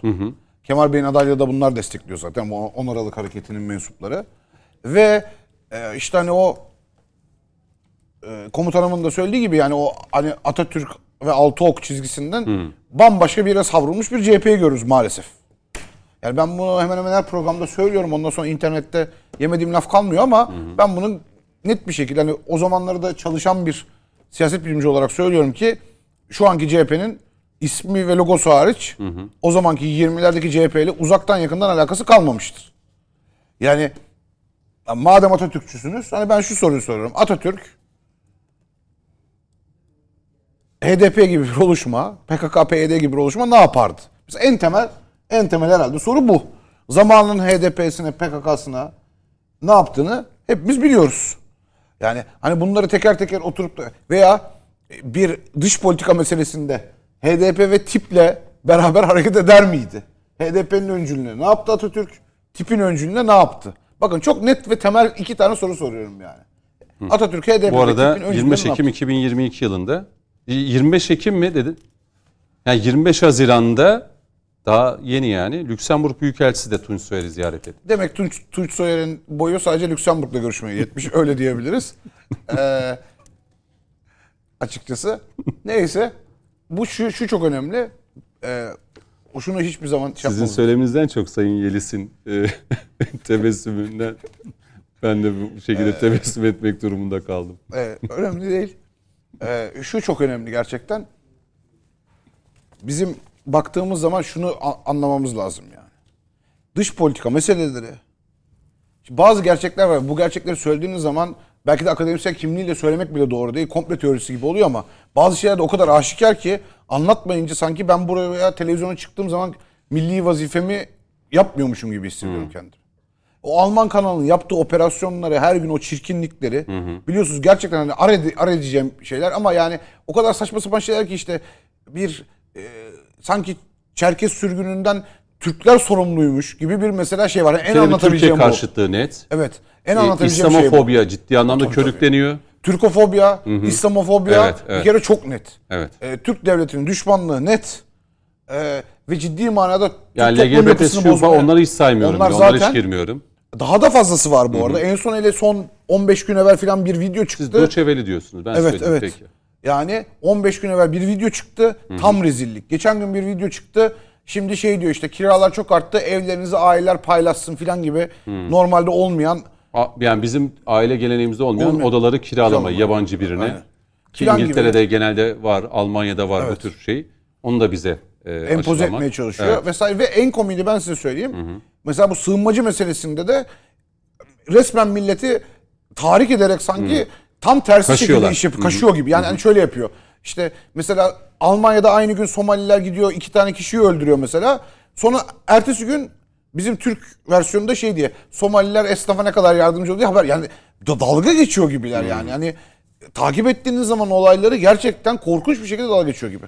Bunun yani özellikle bu kanalın Rütü'nün yaptığı çok iyi bir şey. Gerçi onlar kendilerini savunmuşlar. Ama yani rica ediyorum Türkiye'deki en büyük tehlikelerden biri bence o kanal ve o kanalın maalesef gittikçe daha çok izleyiciye sahip olması. Şimdi Ahmet Yelis'e döneceğim. Ee, gerçi Alihan hocama sordum. Önce e, bu büyükelçilerle görüşüp görüşmeme meselesi Dışişleri Bakanlığı'na bağlandı. Yani haber verilmesi, e, bu bir izin talebi midir? Tabii dip, yani bu diplomasiyi e, etkiler mi, etkilemez mi? Bunu konuşuyoruz. Sanki Sayın İmamoğlu için alınmış bir karar gibi e, bunu gösterenler var. Orada bir mağduriyet oluşturmaya çalışanlar var. Bir de Alihan Hoca'ndan o cevabı alamadım. Belki bu söylemleri e, geniş bir zamanı yaydığı için görevden alınabilirim dedi İmamoğlu. Sayın Cumhurbaşkanı e, 2023'te seçilirse Recep Tayyip Erdoğan beni görevden alabilir diyerek e, Fransız basınına mı tam olarak yoksa Alman basınına mı bir mülakatı Ben vardı. Fransız diye hatırlıyorum. Evet de ben de ben hatırlıyorum. Ben de de, öyle hatırlıyorum. yine bir teyit edelim. Ee, niye der bir Büyükşehir Belediye Başkanı bir Fransız basınına e, böyle bir açıklama? Futbol tabiriyle topa girmek için. Çünkü uzun bir müddettir. Hmm. e, Ama çok konuşulmadı. Biz konuşuyoruz ama niye? Niye bunu? Şimdi uzun bir müddettir özellikle altılı masanın belediye başkanları aday olmayacaktır net tavrından sonra e, Sayın İmamoğlu gündeme gelememeye başladı. E, bu gündeme gelememek Cumhurbaşkanlığı konusu olduğu gibi büyük şehirle de ilgili giremedi. Girdiği konularsa kendisine PR yaptıracak konular değil tam tersine e, kendisinin aleyhine olan konularda gündeme geldi. En son kendi yaptığı açıklamada işte Cumhur İttifakı bir daha kazanırsa Sayın e, Cumhurbaşkanımız Recep Tayyip Erdoğan bir daha Cumhurbaşkanı olursa kendisinin görevden alınacağını söyledi. Hemen Cumhuriyet Halk Partisi sözcüsü de e, bir cevap verdi. Dedi ki siz vazifenizde devam edin, rahat olun. Biz seçimleri kazanacağız. E, böyle bir endişeye e, mahal yoktur diye Faik Öztürk'ün de bir açıklaması oldu. Yani kendi iç çekişmelerini de bir tarafta CHP içerisinde görmekteyiz. En son Altılı Masa'nın yapmış olduğu açıklamada Cumhurbaşkanı adayının tanımı yapıldı. E, bir kez daha ilan ediyoruz ki dediler. Türkiye'nin 13. Cumhurbaşkanı güçlendirilmiş parlamenter sistemden yana olan demokrasi aşıklarının adayı olacaktır dediler. Şimdi burada iki tane romantik temel bir açıklama. evet Yönetim kavram sistemine de aşık olmazsınız ya. Bana çok tuhaf geliyor. Ya. Siyaset bilimci olarak bana tuhaf geliyor ya. Yani siyasette romantizm var mıdır Sayın Yeliz? Bir daha okur musunuz Ahmet Bey? Sosyalizm aşıkları, Efendim demokrasi aşıkları şey Türkiye'nin mı? 13. Cumhurbaşkanı güçlendirilmiş parlamenter sistemden yana olan demokrasi aşıklarının adayı olacaktır. Burada iki kavram oturtturulmuş. Bir tanesi güçlendirilmiş parlamenter sistem. Ve demokrasi aşığı. Ben evet bu iki o ikincisi. Ben Büyük Birlik Partisi'nin e, özellikle seçimlere yönelik çalışmalarında zaten seçim işlerinden sorumlu genel başkan yardımcısıyım. Aynı zamanda e, anayasa değişikliği ile ilgili herhangi bir şey olduğunda sağ olsun arkadaşlarımız davet ediyor. O çalışmalara da katılıyoruz. Bütün e, siyasi partilerin, Gelecek Partisi de, Deva Partisi de, Cumhuriyet Halk Partisi de her birinin programlarını ve önerilerini de okumuş birisi olarak güçlendirilmiş parlamenter sistem denilen sistemde e, Gelecek Partisi'nin e, bir e, yayınında daha önceden güven oyu alma şartını getiren e, bir maddenin dışında çok öyle elle tutulur eski parlamenter sisteme ilave olan bir kısım görmedim. E, bunu çeşitli toplantılarda dile getirdim. E, hala daha cevabını alamadım. En son kendileri yaptıkları deklarasyonda 28 Şubat tarihinde bir ön protokol şeklinde bir beyanatta bulundular. Kendileri de koymadılar. Kendi koymadıkları sistemin efendim Cumhurbaşkanı adayının en büyük özelliği olacağını da ifade ediyorlar. Ayrıca ikinci başlık olan demokrasi aşıklığı konusunda da e, HDP denilen partinin herhalde aşkı ortaya konulacak demokrasiyle ilgili. Ne kadar bir demokrasi aşkı olduğu da e, HDP'nin e, özellikle terörle arasına mesafe koyamamış bir konumdaki partinin de desteğiyle bu demokrasi aşkı nasıl oluşacak? Ayrıca biz geçtiğimiz 28 Şubat'ta da kimlerin demokrasiden yana tavır koyacağını da çok net koyduk. Hatta rahmetlik şehit liderimizin efsane olan sözü de o günlerde e, söylenmiş bir sözdü. Gene bir 28 Şubat sürecinde demişti ki biz darbe bize de yapılmasa biz içinde olduğumuz bir ortamda da olmasa kime yapılırsa yapılsın demokrasi e, seçilmişlerin yöneteceği bir sistemdir. Tanklar eğer e, namusunu millete çevirmişse biz ona da selam durmayız diye o günkü demokrasi adına tavrını şehit liderimiz koyduğunda diğer siyasi partilerin e, birçoğunun e, kimlerle kol kola, kimleri nasıl alkışladığını da o günlerde de gördük. Yani eğer Türkiye'de demokrasiden yana e, söz söyleme hakkı olacak olan varsa Büyük Birlik Partisi başta olmak üzere e, mağdur olmuş birçok e, insanın ve siyasetçinin de öncelik hakkı vardır. Böyle e, romantik sizin ifadenize sözlerle bu işler olacak işler değil. İşin özüne geldiğimizde uzun bir müddettir, yeni değil. E, Cumhuriyet Halk Partisi Genel Başkanı Sayın e, Kemal Kılıçdaroğlu bütün yaptığı tariflerde kendisini tarif etmiştir. Devlet adamı yönü olan, efendim işte siyasetteki konumu olan şeklinde ve özellikle de iki belediye başkanını oyun dışına itecek konuşmalar yapmıştır. Ha- Hakkıdır da çünkü e, Millet İttifakı'nın e, domine eden, öncülük yapan, bir arada tutan e, lider de kendisidir. Dolayısıyla e, Cumhurbaşkanı adayı olması kadar da doğal ve tabii bir şey yoktur. Lakin burada tabii siyaset e, erklerin yarışıdır. E, gördüğüm kadarıyla İyi Parti e, lideri Sayın Meral Akşener hanımefendi ile Sayın Kılıçdaroğlu arasında müthiş bir yarış var. Bazı anketler öyle şeyler söylüyor ki tabii birkaç ankete bakıyorum. Hani hani o nokta atışı dediğimiz oranları yansıtmayan ama biraz da işte e, buradan işte Propaganda. Şu, tabii tabii. E, mesela CHP ile İyi Parti arasında 1-2 puan kaldığı yönünde anketler ortaya çıkıyor. Evet. Yani 23'e 20, 23'e 21. Aradaki makas iyice daraldı gibi anketler görüyoruz. Evet çünkü burada ikinci tura seçimin e, taşınacağı hedefleniyor. İkinci tura taşınan bir seçimde de en iyi e, ikinci biliyorsunuz. Yani İyi Parti diyor ki AK ben Parti olacağım. zaten birinci parti, ben Evet. ikinci parti. CHP'nin yerini ben alacağım. Kesinlikle. Ee, Sayın Akşener ben başbakan olacağım dediği gün dahi benim verdiğim beyanatlar ortadadır. Bu yarıştan katiyen geri adım atmaz. Siyaset bir e, maraton işidir. Uzun solukluk işidir. Sayın Akşener bunu eleştirmek için de söylemiyorum. Tabii de hakkıdır. Ee, bu yarıştan geri durmaz e, diye ifadelerim var. Bugün de aynı ifadeleri tekrar ederim ve bunun üstüne bir kelime daha ilave edebilirim. O da şu. Ben e, İyi Parti'nin Millet İttifakı içerisinde seçimlere girileceğine de inanmıyorum. Millet İttifakı'nın içerisinden ayrışarak e, Sayın Akşener'in ayrı bir e, şekilde seçimlere gireceğini düşünüyorum. Çünkü Yani kendisinin domine edeceği bir evet oluşum. oluşum da olabilir, tek başına seçim da süreci, olabilir. seçim bir strateji girerken. olarak e, gireceğini, e, burada temel hedefinin de en iyi ikinci olmak olduğunu düşünüyorum. Çünkü yapmış oldukları bütün e, CHP'nin karşı taraftan, İyi e, Parti'nin öbür taraftan yaptığı bütün siyasi e, duruş bir diğer partinin oyunu almaya yönelik. Bir bakın CHP'nin e, bütün e, söylemleri muhafazakar sağ seçmenden oy almaya yönelik.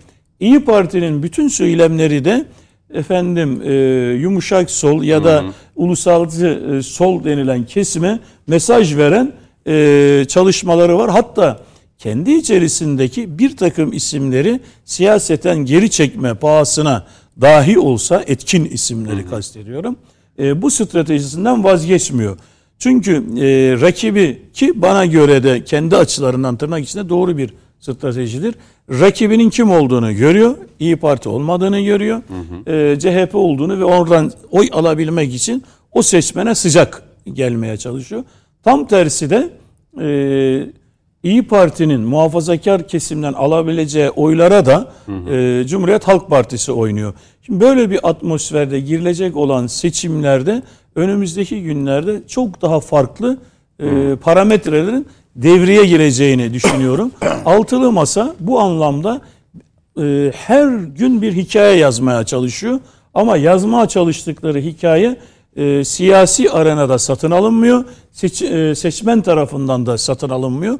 Bunu satın alınabilecek noktaya oturtturmaya çalışıyorlar.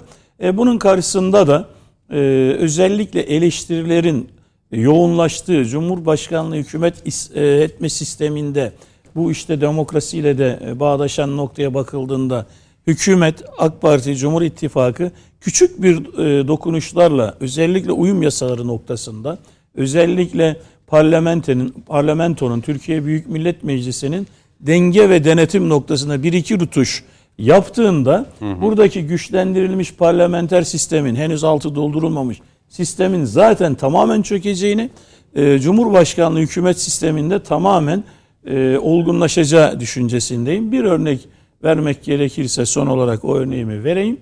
E, üst düzey bakan, bürokrat, e, çok yetkili e, noktadakilerin aynı Amerika Birleşik Devletleri ve diğer e, başkanlık sistemlerinde olduğu gibi parlamentodan onay alınması noktası gibi bir iki e, dokunma, e, özellikle yargıda da bir iki işte e, yer güvencesi verilmesi gibi küçük dokunuşlarla dahi bütün argümanların elinden alınacağını düşünüyorum. Bir şey ekleyebilir miyim başkanıma? Tabii, tabii. Şu önemli. Ben başkanın bütün söylediklerine katılıyorum. Fakat şu önemli. Şimdi kimse o masayı deviren olmak istemiyor. Çünkü o deviren olmak demek bu ittifakı ben bozdum veya bu masal görüşmesi ben bozdum demek ve bu da şöyle düşünüyorlar en azından bu muhalif seçmenin nezdinde bana eksi getirir. Çünkü iki partinin arasındaki o ten uyum- uyumsuzluğunun az artık çok çoğaldığını gör, gör, hepimiz görüyoruz. Fakat işte kimse masayı devirmek istemediği için böyle Kimse herkes bekliyor. Herkes bekliyor masayı Meşru gerege- e, gerekçesi hocam şu olacaktır. E, HDP mi? HDP ilişkisi olacaktır ve burada bir suçlama yapılmadan ayrılma hakkı oluşacaktır. Hmm. Yani İYİ kartı saklı mı rahatlayacaktır. Tabii HDP'de Ha. rahatlayacaktır. Yani İyi Parti'nin Daha o rahat hareket kartı saklı tuttuğunu da belirtelim. Tabii. Meşru olarak bir şey gösterecek. İşte HDP ile bu kadar Tabii. e, sıkı fıkı olman, Tabii. iç içe olman. bu ama o zaman sadece İyi Parti'yi değil büyük ihtimalle Demokrat Parti'yi de mesela koparacaktır diye. O da ikinci aşaması olacaktır. Peki. Zaten e, Demokrat Parti bir başka açıdan da özellikle Gelecek Partisi ve Deva Partisi'nin e, burada olmasının aday çıkartmasının, aday olmasının önünü kesecek çok sert bir açıklaması da Evet. oldu. Yani altılı masa kolay bir hikaye çıkaramayacak. Ama Demokrat Şimdi- Parti'den çok ses çıkıyor zaten farkındaysanız. Evet. Evet. Oy oranına göre. Şimdi Onun da ayrı sahipleri Tabii var. demokrasilerin olmazsa olmazı seçim ve sandık. Millet iradesini ortaya koyuyor. Geride bıraktığımız hafta e, içinde bir seçim oldu. Aslında seçimde kazanan var. Cumhur İttifakı %86, %90'lar ezici bir üstünlük. E, muhalefet altılı masada yer alanlar e, burada bir e, tabloyla karşı karşıya kaldı. İşin ilginci Demokratik Sol Parti'nin adayı da vardı. Orada sıfır oy çıkması e, çok konuşuldu. Şimdi seçimin kazananı var, kaybedeni var ama e, toptan kazanan bir yer var. Dodurga ve Dodurga halkı. E, yani bu Dodurga'da yapılan seçimin e, geleceğe dair e, belirleyici olabileceği, e, bu şekilde işte yorumlayanlar var. İşte Türkiye pek çok meseleyle, problemle uğraşırken, ekonomide yaşananlar, e, AK Parti'nin 20-21 yıldır iktidarda olması ki e, 21 yıllık süreçte elbette yıpranma payı var.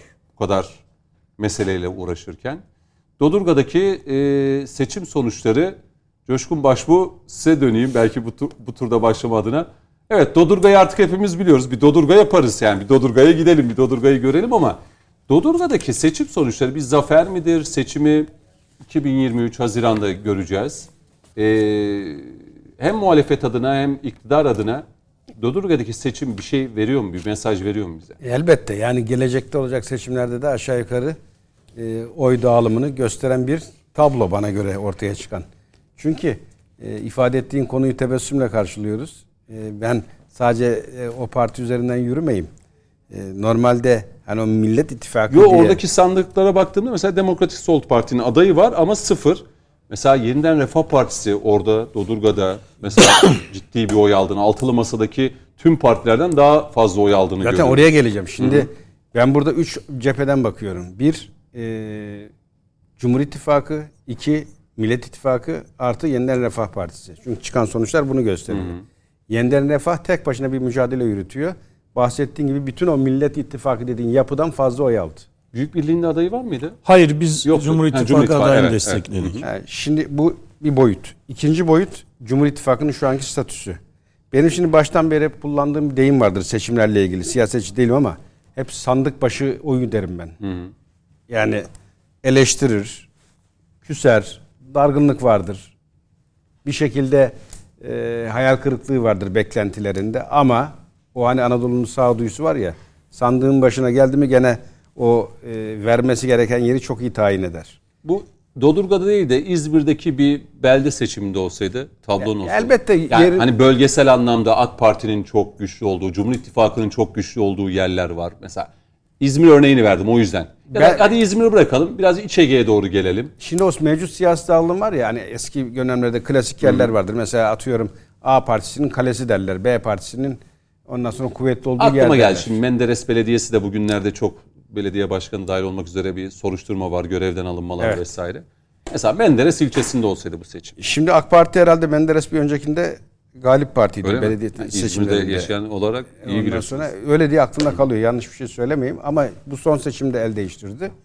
E şimdi hani o kıyasıya rekabet e, orada gene e, bu eski olduğu gibi devam eder mi? Ben olacağı kanaatindeyim. Şimdi bakın şunu Muhalefet şunu söylüyordu. İşte bugün sandık gelsin seçim e, dediği gibi %80-20 kim demiştiniz Sayın Yeliz? Hani %80'e 20 kazanırız. Demirtaş. Yani Demirtaş cezaevindeyken bunu söylüyor. Şimdi Sayın Kılıçdaroğlu'na da mikrofon uzatılsaydı bugün pazar işte şu ilçede şurada bir seçim yapalım. %70-80'de kazanırız diye. O yüzden Dodurga'yı soruyorum. Yani Dodurga'da bir seçim yapıldı. Ve o, e, o seçim bana göre önümüzdeki e, 2023'te yapılacak seçimin de aynası oldu. Şimdi niye diyorum? E, şu an hani mevcut siyasi iktidarın bana göre en büyük e, rakibi gene kendisi. Yani ekonomik boyut. Şimdi ekonomide ciddi sıkıntılar var ve buna yönelik de bir takım tedbirler alınmaya çalışılıyor. İyi niyetle, çok iyi niyetle bir takım e, alınan kararlarla süreç düzeltilmeye çalışılıyor. Ben bu süreç düzeldiği takdirde ki o yönde bir iradeyi ben görüyorum. E, siyasi iktidar kanadında çok ciddi böyle bir sallantı olacağını düşünmüyorum. Bakın Cumhuriyet Halk Partisi'nin kendi içinde dahi seçmen tabanında e, isim vermiyorum hani parti liderinden başlayarak alt tarafa bir takım öne çıkan isimler var. Onlar bile kendi içinde bunlarla olmaz bu iş. Gene yönetirse bunlar yönetir gibi cümleler kurmaya başladılar. Buna dış siyaset, buna iç siyaset dahil. Şimdi e, hani hep konuşuyoruz aday kim, rakip kim? E, düzeltiyorum aday kim? Hani kimi öne sürerek adayımız budur diyecekler. Hep bir yıpratma masalı duyuyoruz. Ya kardeşim bir aday niye yıpransın ya? Yani sen güveniyorsan adayına. Geçmişi temizse ve hani herhangi bir arka planında bir oldu bitti hesap etmiyorsan. Bu oldu bitti özellikle altını çiziyorum. Çünkü yani son dakika birini öne sürüp de e, tartışılmaya mehal vermeden bir oldu bittiyle adayımız budur deyip bir süreç mi götürülmek isteniyor? Bunlar hep tartışılmalı. E, ben eğer gerçekten samimiyetle bir mücadele yürütüyorsam tam tersi adayımı bir an önce açıklarım ki kendini ifade etsin. Neler planladığını, geleceğe dönelik planların ne olduğunu anlatsın. Buna yönelik de bir taban kazansın. Doğrusu bu ama yapılmıyor. E şimdi e, Dodurga'da e, bu ülkenin bir beldesi, bu ülkedeki şartlarla yaşayan bir coğrafya. Yılmaz Özdil o eleştiriyi yaptı. Dedi işte hep böyle diyoruz. Sonra bir geliyor. Buldozer gibi üzerimizden geçiyor. Sonra nasıl böyle oldu diye işte. Dodurga'daki sonuçta böyle Onun için dedim yani çıkınca. gelecektekinde aynası değil. Şimdi Ama tam bir belirleyici şeyi veriyor elbette mu olmaz. Dodurga. Ya elbette yani bu böyle olacaktır diye bir kayıt yok. Ama hani çok büyük yüzdelerle oynamaz. Bu Dodurga 2023'te bir anda %80 CHP olmaz. Çünkü e, hani o Anadolu insanın böyle kemik bir e, siyasi görüşü ve yapısı vardır. Kolay kolay değiştiremezsiniz onları.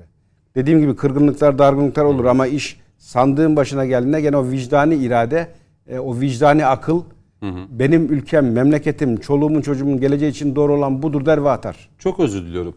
Bu seçimle alakalı mesela Sayın Yeliz şunu da söyle. Ya ne olacak? Altı üstü küçük bir belde Dodurga 2000 nüfusu olan 2000 seçmen işte oy kullan. Yani siyaset küçük bir belde de olsa, ilçe de olsa, büyük şehirde olsa kazanabilmek değil mi? Amaç burada bu. Yani bu yaklaşım doğru mu? Şimdi şöyle Çok söyleyeyim. kısa alayım Coşkun Başbuğ'un devam etmesini isteyeceğim. e, e, nüfus yoğunluğu az, seçmen sayısı az olan yerlerde aslında muhalefet için çok büyük şanstır. Neden? Orada sevilen bir aday bulduğunuzda Evet. şansınız bir e, bir hayli yükselir. Bundan önce de Afyon, e, Güney'de bir seçim Evet, vardı. evet, orada da. E, gene AK Parti birinci, biz ikinci olmuştuk. Kafa kafayaydık neredeyse. Muhalefet e, liderlerin her birisi orada bir nevi gövde gösterisi yapmak e, noktasında Doğru. bile olmalarına rağmen sonuç bu çıktı. Eğer siz iyi bir aday bulamıyorsanız da siyasetinizi ve partinizi gözden geçireceksiniz. E, bulduğunuz adayla oyalamıyorsanız da e, hele böyle bir yerde varlık gösteremiyorsanız bu noktada e, o zaman Muhalefetin- e, söz söyleme hakkınız da kalmıyor yani. Yani bunun hani işte Dodurga'da seçim ne olacak ki demek Öyle bir siyasi şey olmaz. anlamda yanlış Tabii, bir bakış. Tabii, tabii. O o bakış daha öncelerde de denendi. Ben önceki seçim süreçlerini hatırlıyorum. Böyle münferit birkaç yerde beldelerde seçim oldu. İşte seçimi kazanan taraf bayram etti. Bu önümüzdeki seçimlerinde aynasıdır dedi. Ve gerçekten de dendiği gibi oldu. Yani tavş- e, e, şapkadan tavşan çıkmadı. Dolayısıyla ben Dodurga'daki seçim sonuçlarının 2023'ünde de bir iz düşümü olduğu kanaatindeyim. Alihan Hocam? Yani orası Çankırı. Ee, seçmen zaten milliyetçi ve milliyetçi muhafazakar ağırlıklı. Ben ben daha evvel Dodurga'dan yani içine girmedim ama geçmişliğim var Dodurga'nın oradan arabayla. Yani klasik ben de Orta Anadolu'luyum. Klasik bir Orta Anadolu kasabası aslında. Küçük hatta yani epey. Normal bu sonuç bence çok da hani şeyi göstermez. Şu şu önemli tabii.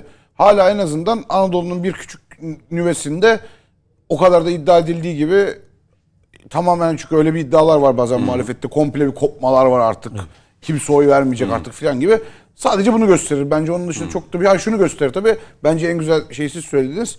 Bu seçimin en büyük galibi de Dodurga oldu. halkı oldu aynen. Şimdi e, Bir ara Şirin Yer vardı. Hatırlayın bir Şirin Yer vardı. Burada- Ki İzmir'deydi değil mi İzmir. Şirin Yer'de? Ee, burada aslında trajikomik olan şu yani benim çok güldüğüm. O e, DSP'ydi herhalde tek oy. Evet evet. O değil. Şimdi Millet İttifakı kanadının bütün o partileri birleştiriyorsunuz. O beldedeki çalışanları artı eşi çoluğu çocuğu zannediyorsam 300 civarında bir oy hesap ediliyor. Yani aile bir şeye hizmet ediyorsunuz. Aile içinde de siyasi görüşler farklı. Çalışanların bile altında bir oy çıktı. Yani kendi çalıştığın adam bile sana inanmıyor. Böyle bir tablo ortaya çıktı. Aslında bu Anadolu insanın işte sağduyusunu gösteren bir örnek. Çünkü e, burada hani ben hep söylüyorum hala gene aynı yerdeyim. 2023 şu Cumhuriyet tarihinin en kritik seçimi. Bakın her seçim aynı ba- e, Her başlık. seçimde ama aynı şey söyledi. Yok bu seçim ben kolay kolay söylemem onu. Ama bu Yok, seçim bunu için üstüne basa basa Coşkun Başbuğ söylüyor her ha, ben seferinde. 3 yıldır 4 yıldır söylüyorum. Yani 2023 Ölüm hayatı- kalım mücadelesi diyor. Yani Hayat- Türkiye adına. Heh, Ama Siyasi partiler lazım. vesaire değil. Yani Türkiye'nin geleceği açısından bir ölüm kalım mücadelesi. Dünyanın içinden geçtiği bir cender olduğu muhakkak zaten o. Sadece Türkiye'nin olsa iyi. Öyle bir noktaya geldik ki Türk dünyasının İslam aleminin, Balkanların, Kafkasların. Orta Doğu'nun, Körfez'in. Bakın herkes şimdi pozisyon alıyor. Yani Türkiye'nin geleceğine yönelik. Niye e, Mısır bir anda veya Ya Suudi bizdeki seçim Arabistan ilgilendirir mi Körfez'deki ülkeleri? elbette ilgilendirir. Katar'ı ilgilendirir. elbette ilgilendirir. Çünkü Katar gelecekte yürüyecek siyaseti buna göre şekilliyor.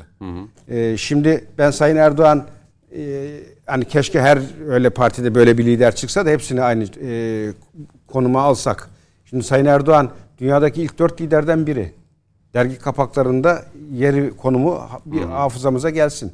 E şimdi böylesi bir siyasi gücün karşısına biz rakip çıkaracaksınız. O yeni gelen rakip aynı gücü taşır mı?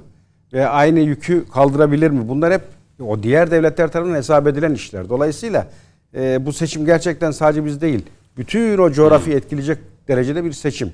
E, bunu benim gördüğümü Türk halkı, Anadolu insanı da görüyor. Dolayısıyla atacağı oyun ne kadar kıymet taşıdığını iyi biliyor. Hayat pahalılığı şu bu. Bunlar evet çok büyük etken.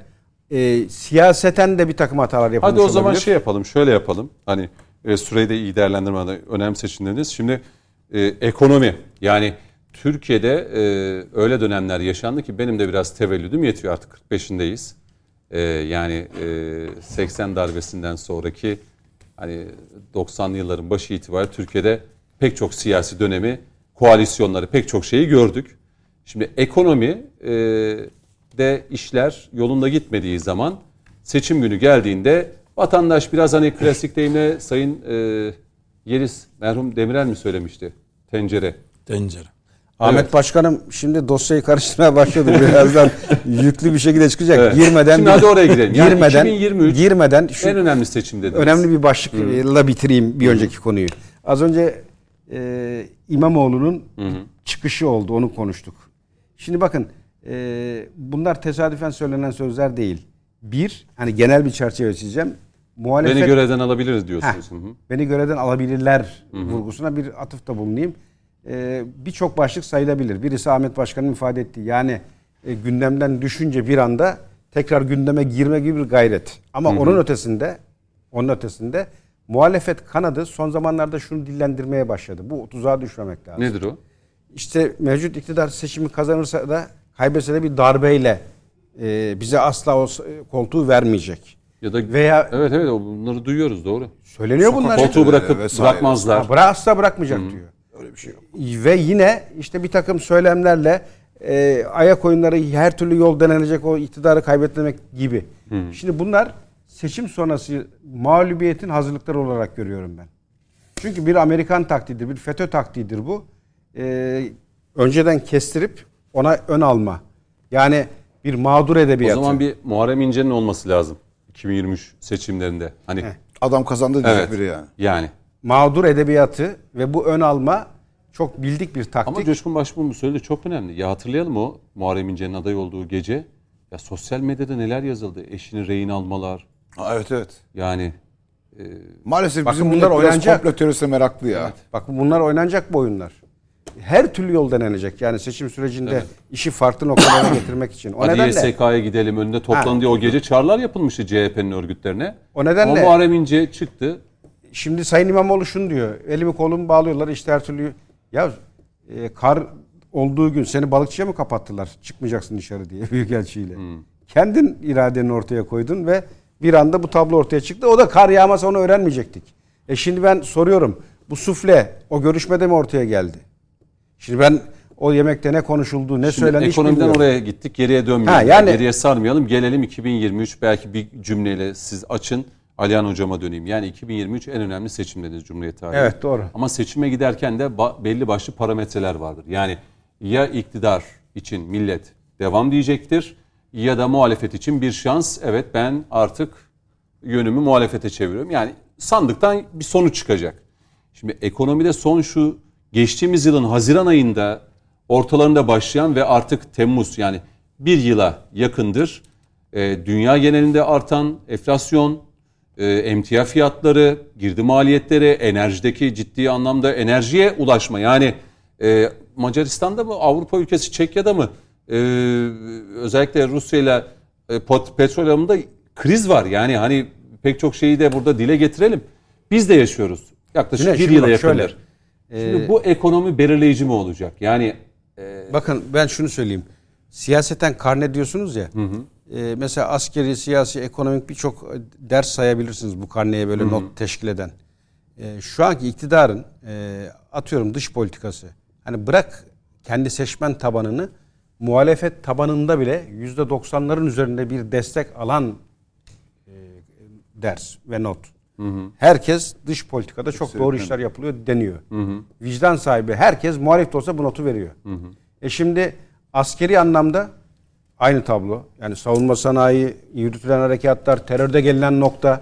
Ya geçmiş hani benim rahmetli dedemin Salgınla mücadele döneminde Rahmet- sağlık, he, rahmetli dedemin altyapımız. dedemin çok kullandığı bir laf vardı. Benim de hiç hayatta felsefem oldu. Ee, canın neren arıyorsa canın oradadır derdi. Yani milletin o dönemde canı ağrıyan yeri Neren terördü. arıyorsa canın oradadır Ha. derler. Evet. De- O, o zamanlar ağrıyan yerimiz terördü. Herkes diyordu ki ya ekonomiden her şeyden vazgeçin şu kan dursun. Şu terör bir ortadan kalsın. Başka bir şey istemiyoruz. Doğru. Doğru. Bu noktadaydık ya. Her gün Allah korusun şehit haberi, basılan karakollar, yakılan köyler, katledilen insanlar. E şimdi bu Allah'a şükür. Ya ben daha yeni Diyarbakır'dayım. Bakın e, gururla söylüyorum. E, bırakın Türkiye'yi batıda dahil örnek şehirlerden biri olmuş. İnanılmaz bulvarlar, inanılmaz çarşılar. Ve düne kadar terörle anılan bir yerdi. 10 yılda olmuş. Ve ne diyor biliyor musun Diyarbakır halkı? Kayyum atandıktan sonra bu aşamayı biz kat ettik diyor. E şimdi diğer illerimizde aynı. Tunceli'ye git. Çıkılamaz, erilemez denilen yerlerde piknikler yapılıyor. Allah'a şükür artık herkes huzur ve güven içinde. En son Hakkari'de Cilo Dağı'nda kamp yapıldı. Heh. Şimdi bu milletin ağrıyan yeri. Tamam, Cebi. evet. Hı hı. cebi. Şu an. Yani şu an iktidarın en büyük sıkıntısı ekonomi. Yalnız bu ekonomideki sıkıntının tek sebebi de iktidarın uygulamaları değil. O da etken ama bir pandemi başlı başına bütün dünyayı krize sokan bir süreçti. Ardından gelen savaş. Bakın hala da Rusya-Ukrayna konusu çok gündemden düştü ama orada yürüyen ciddi bir savaş var ve açlık krizinden bahsediliyor. Alman Ekonomi Bakanı diyor ki kışa hazırlık anlamında mesajı veriyor. İki kat çorap giyinin diyor. Enerjide, Tabii, tabii. gıdada ciddi bir kriz var. Şey 3 dakikada banyoya girin çıkın ve yıkanın diyor. E şimdi- Alman ekonomi. Şimdi biz de düşünüyorum acaba bizde bir bakanımız çıkıp bunu söylese kıyamet kopar muhalefet Vay cephesinde. sen bakan değil misin? Nasıl bunun hesabını yapmazsın? Alman bakanı ya bunu söyledi ya. Kışın iki çift çorap giyinin. E, banyonuzda 3 dakikada yapın ve çıkın dedi. Heh. Şimdi yani bu süreci görmeyelim mi? Bu bir etken değil mi ekonomiye olumsuz anlamda katkı sağlayan? Evet. E şimdi bir pandemi, iki savaş üst üste gelenler. Üç, bir de Türkiye yönelik oynanan oyunlar. Yani bir oldu bittiler. Dört, iktidarın belki bir takım e, yanlış kararlar. Bakın tarafsızca konuşuyorum. Şimdi bunların yüzdelerini koyup üzerinde nerede hata var, nasıl düzelir bunu konuşmak, tartışmak lazım. İktidarımız da şu an bana göre bunu yapıyor. Yani ben Şimdi e, yapıyor çok önemli kararlar alınıyor Coşkun Başbuğ. Böyle dev, hani şey e, araya gitmeden önce e, bu meselede yine konuşmanızı isteyeceğim. Biz Alihan hocamla kapının önünde konuşurken yani aradayken e, şey hani öyle de bir hava oluştu ki ya hükümet şu an en düşük memur e, emekli maaşından tutun da işte en düşük bu önemli. çalışan memur maaşına herkes yani enflasyonun üstünde yüzde 42-43 gibi bir e, iyileştirme yapıldı. Asgari ücrette de Alihan hocamla şey konuşuyorduk. Genel kanaat de bu yönde. Ya hemen etiketler ya da ürünler raflardan çekildi. Etiketlerin hemen rakamları değişti ve bu beşinci aniden- kol faaliyeti o işte. Hani dört tane saydık ya pandemi, savaş, e, ondan sonra Evet. siyasetlerin bir takım kararları. Beşinci kol Ya faaliyeti de bu. hükümet yüzde yüz zam yapsa e, diğer tarafta hemen e, e, pusula bekleyenler anında Heh. Şu an var ya bak yüzde 42 zam devlet memurlarına, işçilere verilecek. Hemen onun hesabına yapan birçok e, şey var. E, ticari kuruluş var, esnaf var. Yüzde 40 bir kere diyor. Hani alım gücü arttığı için bir kendine onu lütuf gibi görüyor. Bu kadar zam mı yapabilirim diye. Bakın Yunanistan da daha yeni. Oraya inceliyorum mercek altında. Enflasyonun altında halk ezildi. Yok para veremiyoruz dedi çıktı hükümet işin içinden. Bakın Hollanda yanlış hatırlamıyorsam pandemi döneminde birileri böyle Allah yapıldığı anlatıyordu. Avrupa'da işte devlet kişilere kendini kurtarsın diye para da atıyor. Biz ne yapıyoruz diyorlardı. Şimdi aynı Hollanda verdiğim paraları geri ver diye bir borçlandırma takvimi çıkarmış. Hangisini tercih edersin İşte diye şimdi- vatandaşa yani şimdi de devlet, var hükümet kararları alıyor. Yani mesela ismini vermeyeceğim. X bir markette geçen gün girdiğimde fişi aldım ve fişte hijyen ürünleri vardı ve faturada o hijyen ürünlerinin aldığım total üzerinden e, indirim olduğunu yani fiyat mesela 145 liraydı. Alta bir baktım 133 lira. Hoşuma gitti. Ama bazıları var faturalarda hiç bunu yansıtmıyor, göstermiyor. Yani hükümetin %1'i KDV'yi %1'e kadar indirdiği ürünler var. Hijyen ürünlerinde var, temel gıdalarda var. Şimdi Ya samimiyetle söylüyorum, İnşaat sektörünün yo inşaat sektörü alanında bazı kararlar alınıyor. Krediler vesaire orada. Bir bakıyoruz Sayın Cumhurbaşkanı açıkladığı an bir saat sonra 800 bin lira olan daire 1 milyon 350 bin lirada anında şeye giriyor. İnternet sitesinde. çok önemli Hocam ya. yani e, hükümetin attığı adımları muhalefet eleştirir. Vatandaş da eleştirir ama gücü yettiğince, Türkiye gücü yettiğince bunu o, yapıyor ve yapmaya çalışıyor. Ama bir tarafta da taşın altında hep devlet devlet taşın altına elini atsın demek de olmuyor demek ki. Bunu anlıyorum. Bu iktidarın en sevdiğim tarafı e, 20 yıldır Hep Alihan hocama dönüyorum Coşkun Başbuğ son, son söz. Son söz. En e, itibar ettiğim tarafı şuydu. Her seçim döneminde şunu hep vurguladılar. E, asla seçime yönelik bir popülist e, ekonomi uygulamayacağız. doğru. Yani seçim dönemi yaklaşmıştı. Yüzde yüz zam verdim. Öyle asla. İmkan neyse, hazine neyse buna yönelik tedbirler alacağız dediler ve yaptılar. Doğru. Şimdi asgari ücret çok konuşuldu. İşte 6 altı buçuk olur olmaz tartışılıyordu. Beklenti oydu. Beş buçuk. Şimdi üstünü açıklasa seçime yatırım yapıyor. Böyle bir para yok verdi denecek idi. Altını veriyor. Vay altında bıraktın işte açlık sınırı. Ya evdeki bütçeyle aynı tutun. Ben evladıma her şeyi almak isterim. Ailede e, reis olarak üreten benim. Ama bir gücüm var, bir sınırlı bütçem var. Onun içine dönebilirim. Yoksa yani açılır, ileride büyük ya da büyük belalarla karşılaşırım. E, devlet de aynı mantığı götürüyor ve halen de popülist herhangi bir e, o şeye gitmeden neyse imkan ona yönelik maksimum e, gücü kullanarak bir rakam ortaya O koyuyor. zaman tamam. Devlet üzerine düşeni yapıyor mu Alihan hocam? Fazlasıyla. Ya Ya, da e, birilerinin de artık üzerine düşen görevini yapması gerekiyor? Ya tabii ki elbette bu komutanımın saydığı gibi birçok faktör var. Elbette yanlış hatalar, hatalı kararlar da verilmiştir. Ama benim benim anlamadığım gerçekten bu spekülasyonla şişen fiyatlar. Bakın araba fiyatları biliyorsunuz o meşhur sarı site diye bahsediliyor artık. Sarı sitede yani komik. Bugün araba galerilerinde bulamıyorsunuz ama her her yer o sarı site yeni sıfır araba dolu. Ondan sonra ev fiyatları gene aynı siteden veya benzer sitelerden. Yani birisi 300 lira üstüne koyuyor. Herkes bir aa 300 lira mı koymuş ben de 200 lira daha koyayım. Yani hem vatandaşın devletin sorumluluğu var. E, ilk, ilk, ilk sorumluluk tabii ki hükümette ama vatandaşın sorumluluğu var. Esnafın sorumluluğu var. Büyük şirketlerin veya küçük şirketlerin burada sorumluluğu var. Daha zam açıklaması bitiyor. Cumhurbaşkanı çıkıyor diyor ki misalen 3 liraydı 5 lira yaptım diyor. Ondan sonra hop daha açıklama bittiği anda marketler görüyor hop bütün hepsi her şey zamlanmış. Yani dakikasında da zam ge- gelmesi de bana mantıklı gelmiyor artık. Kira ve emlak dahi Evet. e, zam geliyor. Çok enteresan. Ne ilgisi Yani varsa şöyle bir problem var. Biz bir, bir şuna bir karar verilmesi lazım.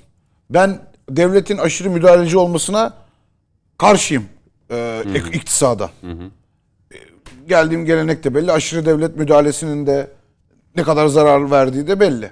Fakat yani bir yandan da bazı konularda sanki gazino kapitalizmine gidiyormuşuz gibi. Kopmuş gidiyor gibi. Yani ben hani her şeye devletin karışmasını veya devletin regüle etmesini savunan birisi asla asla değilim. Ama bunun da bir önünün alınması lazım. Çünkü yani şu anki araba fiyatlarının evet tamam ekonomik Ben şu sıkıntılarla şeyleri yapıyorum beraber etrafımda. E, reklam gideceğim yönetmenim söyledi. Ya araba almak hayal oldu diyor artık. Çoğu kişi. Mesela Arabadaki ev, E, araba. ev de aynı yani. yani ama ev standart gene hani memur- daha pahalıdır. Yani araba daha ucuz olmalı ya yani. Hayır bir de komik olan şu. Yani şu an bir arabanız varsa bile onu satsanız yenisini almak e, zaten bir şey yok. Bir günde fiyat 5 bin lira, 10 bin lira, 15 bin lira, 20 bin lira zıplayabiliyor. Yani kontrol edilebilir veya takip edilebilir değil artık. İşin acı tarafı ne biliyor musunuz? Yani reklama gidiyoruz. Ee, aynı gemideyiz. Yani esnafla karşılaşıyoruz. Ben de yaşıyorum. Etiket var 30 lira getiriyorum diyor ki o değişti fiyat diyor. Kaç para? 50 lira diyor. Keyfi söylüyor. Ya diyorsun ki etiket var üstünde. O eski fiyattı diyor. Şimdi Yeni mal bu fiyattan geliyor. Ha, ezbere konuşuyor.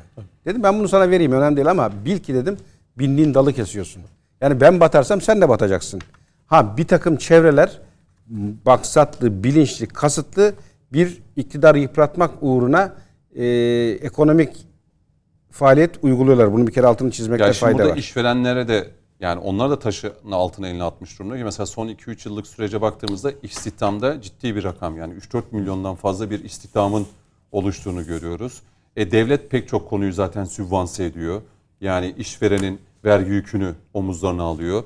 E, doğalgazdan tutun da e, mazot, benzine kadar aynı şekilde o da bir sübvanse söz konusu. Öyle- ÖTV neredeyse sıfıra indi. Yani pek çok konu. Burada e, Sayın Yeliz bir reklam arasına gidip Hay hay. dönüşte sizin de söyleyecekleriniz var mıdır? Hay hay. Hükümetin aldığı önlemler yeterli midir? Yoksa daha fazlasını vatandaş e, hak ediyor mu? Elbette hepimiz daha iyi şartlarda Herkes daha iyisini.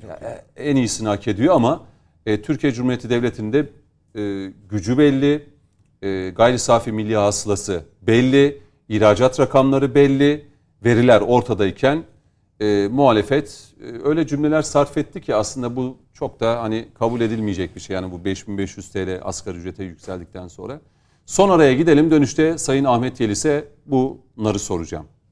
Efendim son bölümdeyiz. Ee, ekonomide yaşanan gelişmeleri değerlendiriyorduk. Ahmet Bey'e e, bu son bölümde sözü vereceğim. Belki bitirme adına da son cümleleri de alacağım diğer iki konumdan. Enflasyon, artan fahiş fiyatlar, dünyanın yaşadıkları, biz çok daha belki derin mi hissediyoruz, yaşıyoruz. Pek çok sebepler var. Coşkun Bey de, Alihan Hocam da bunları dile getirdi.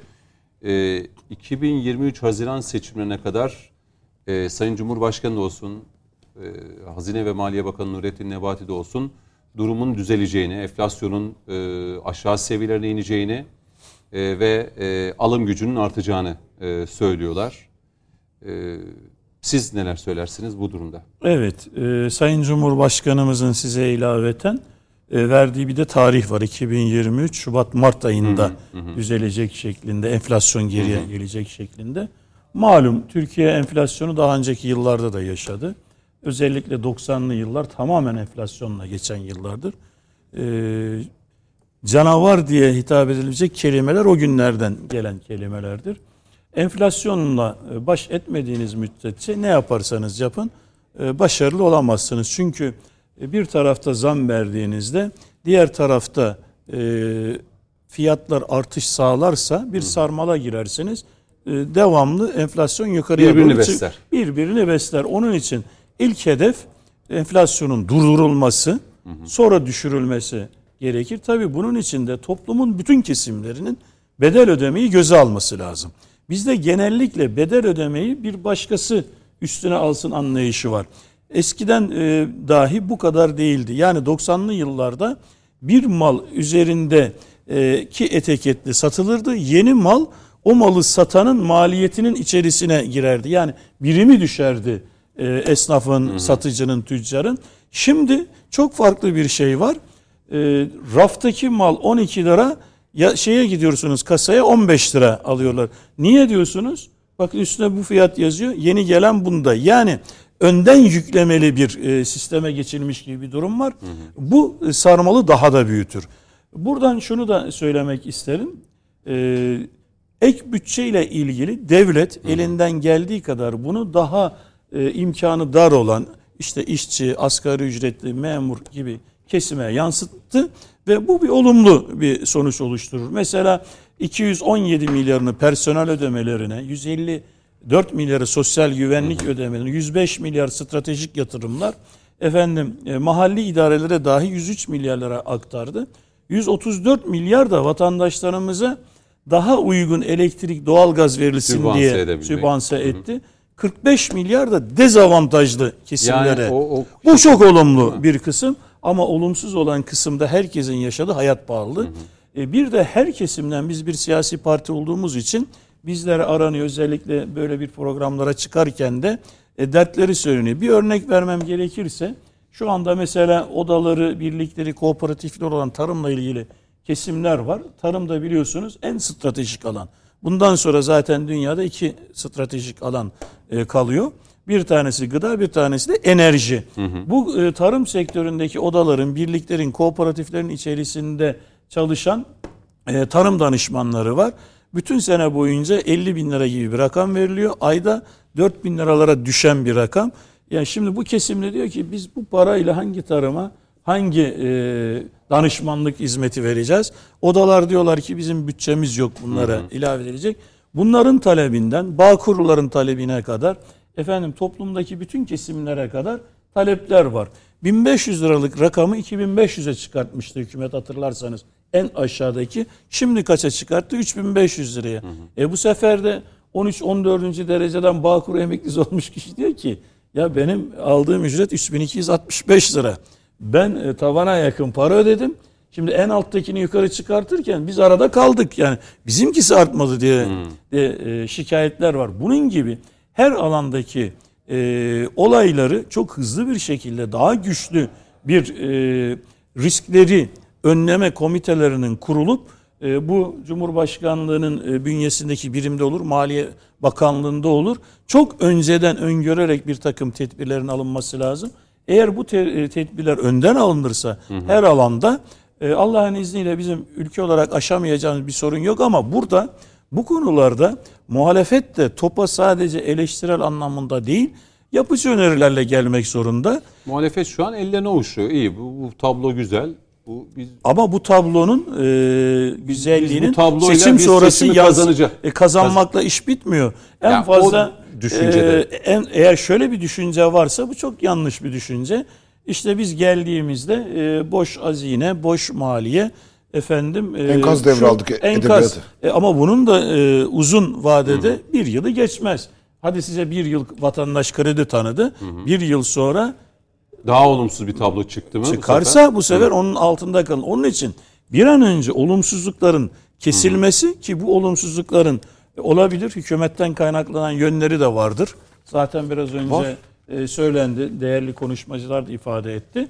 Ama bu olumsuzluk yanında da yani bir pandemi sürecini öyle bir kelimeyle pandemi oldu diye geçemezsiniz. Bütün pandemi ve büyük savaşlardan sonra dört tane büyük ol- e, olay olmuştur. Faizler parayı eritmiştir. Düşük faizde. Enflasyonla para eritilmiştir. Yeni teknolojiyle eski ürünler yok edilip bütün e, yeni sermaye oraya kaydırılıp enflasyonda basılan paralar yok edilmiştir. Bir de nüfus arttırılmıştır. Son Tabii- bir dakikam. Tabii şu anda nüfus arttırma olmayacağına göre diğer üçü oluyor. Ee, bakın önümüzdeki zaman diliminde işte arabasından, enerjisinden, yeşil enerji her şey yenilenecek. Bu niçin yaptırılıyor?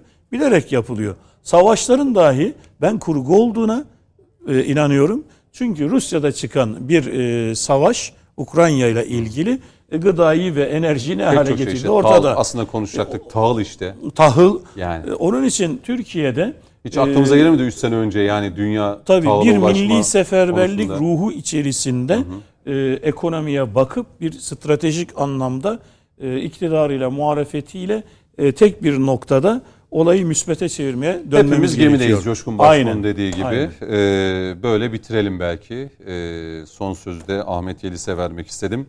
Bitiriyorum. Bu hafta 3 konuğumuzla birlikte konuşmak lazımdı. Birlikteydik. Coşkun Başbuğ bizimle birlikteydi. Teşekkür ediyorum. İyi bayramlar dileyerek Evet. ayrılalım. Doğru çünkü önümüzdeki hafta yayınımız olmayacak konuşmak lazımdı. Alihan Liman, Limoncuoğlu bizimle birlikteydi hocam. Teşekkür ederiz. Ben Sağ olun teşekkür ederim. Hayırlı bayramlar herkese. Ahmet Yeliz siz de Ben teşekkür şereflendiniz. ederim. Hayırlı Teşekkür ederim. bayramlar Çok diliyorum. sağ olun. Biz de iyi bayramlar dileyelim şimdiden. Önümüzdeki hafta konuşmak lazım yok. Umarım güzel, mutlu, huzurlu bir bayram geçiririz. Ülkece, milletçe ve İslam coğrafyası adına. Biz bitiriyoruz. Birazdan sevgili Taha, Ser sorularda İyi Partili Yavuz Ağar Alioğlu'nu konuk edecek. Bakalım hangi soruları yöneltecek? Ser soruları izlemeyi unutmayın. Hoşçakalın.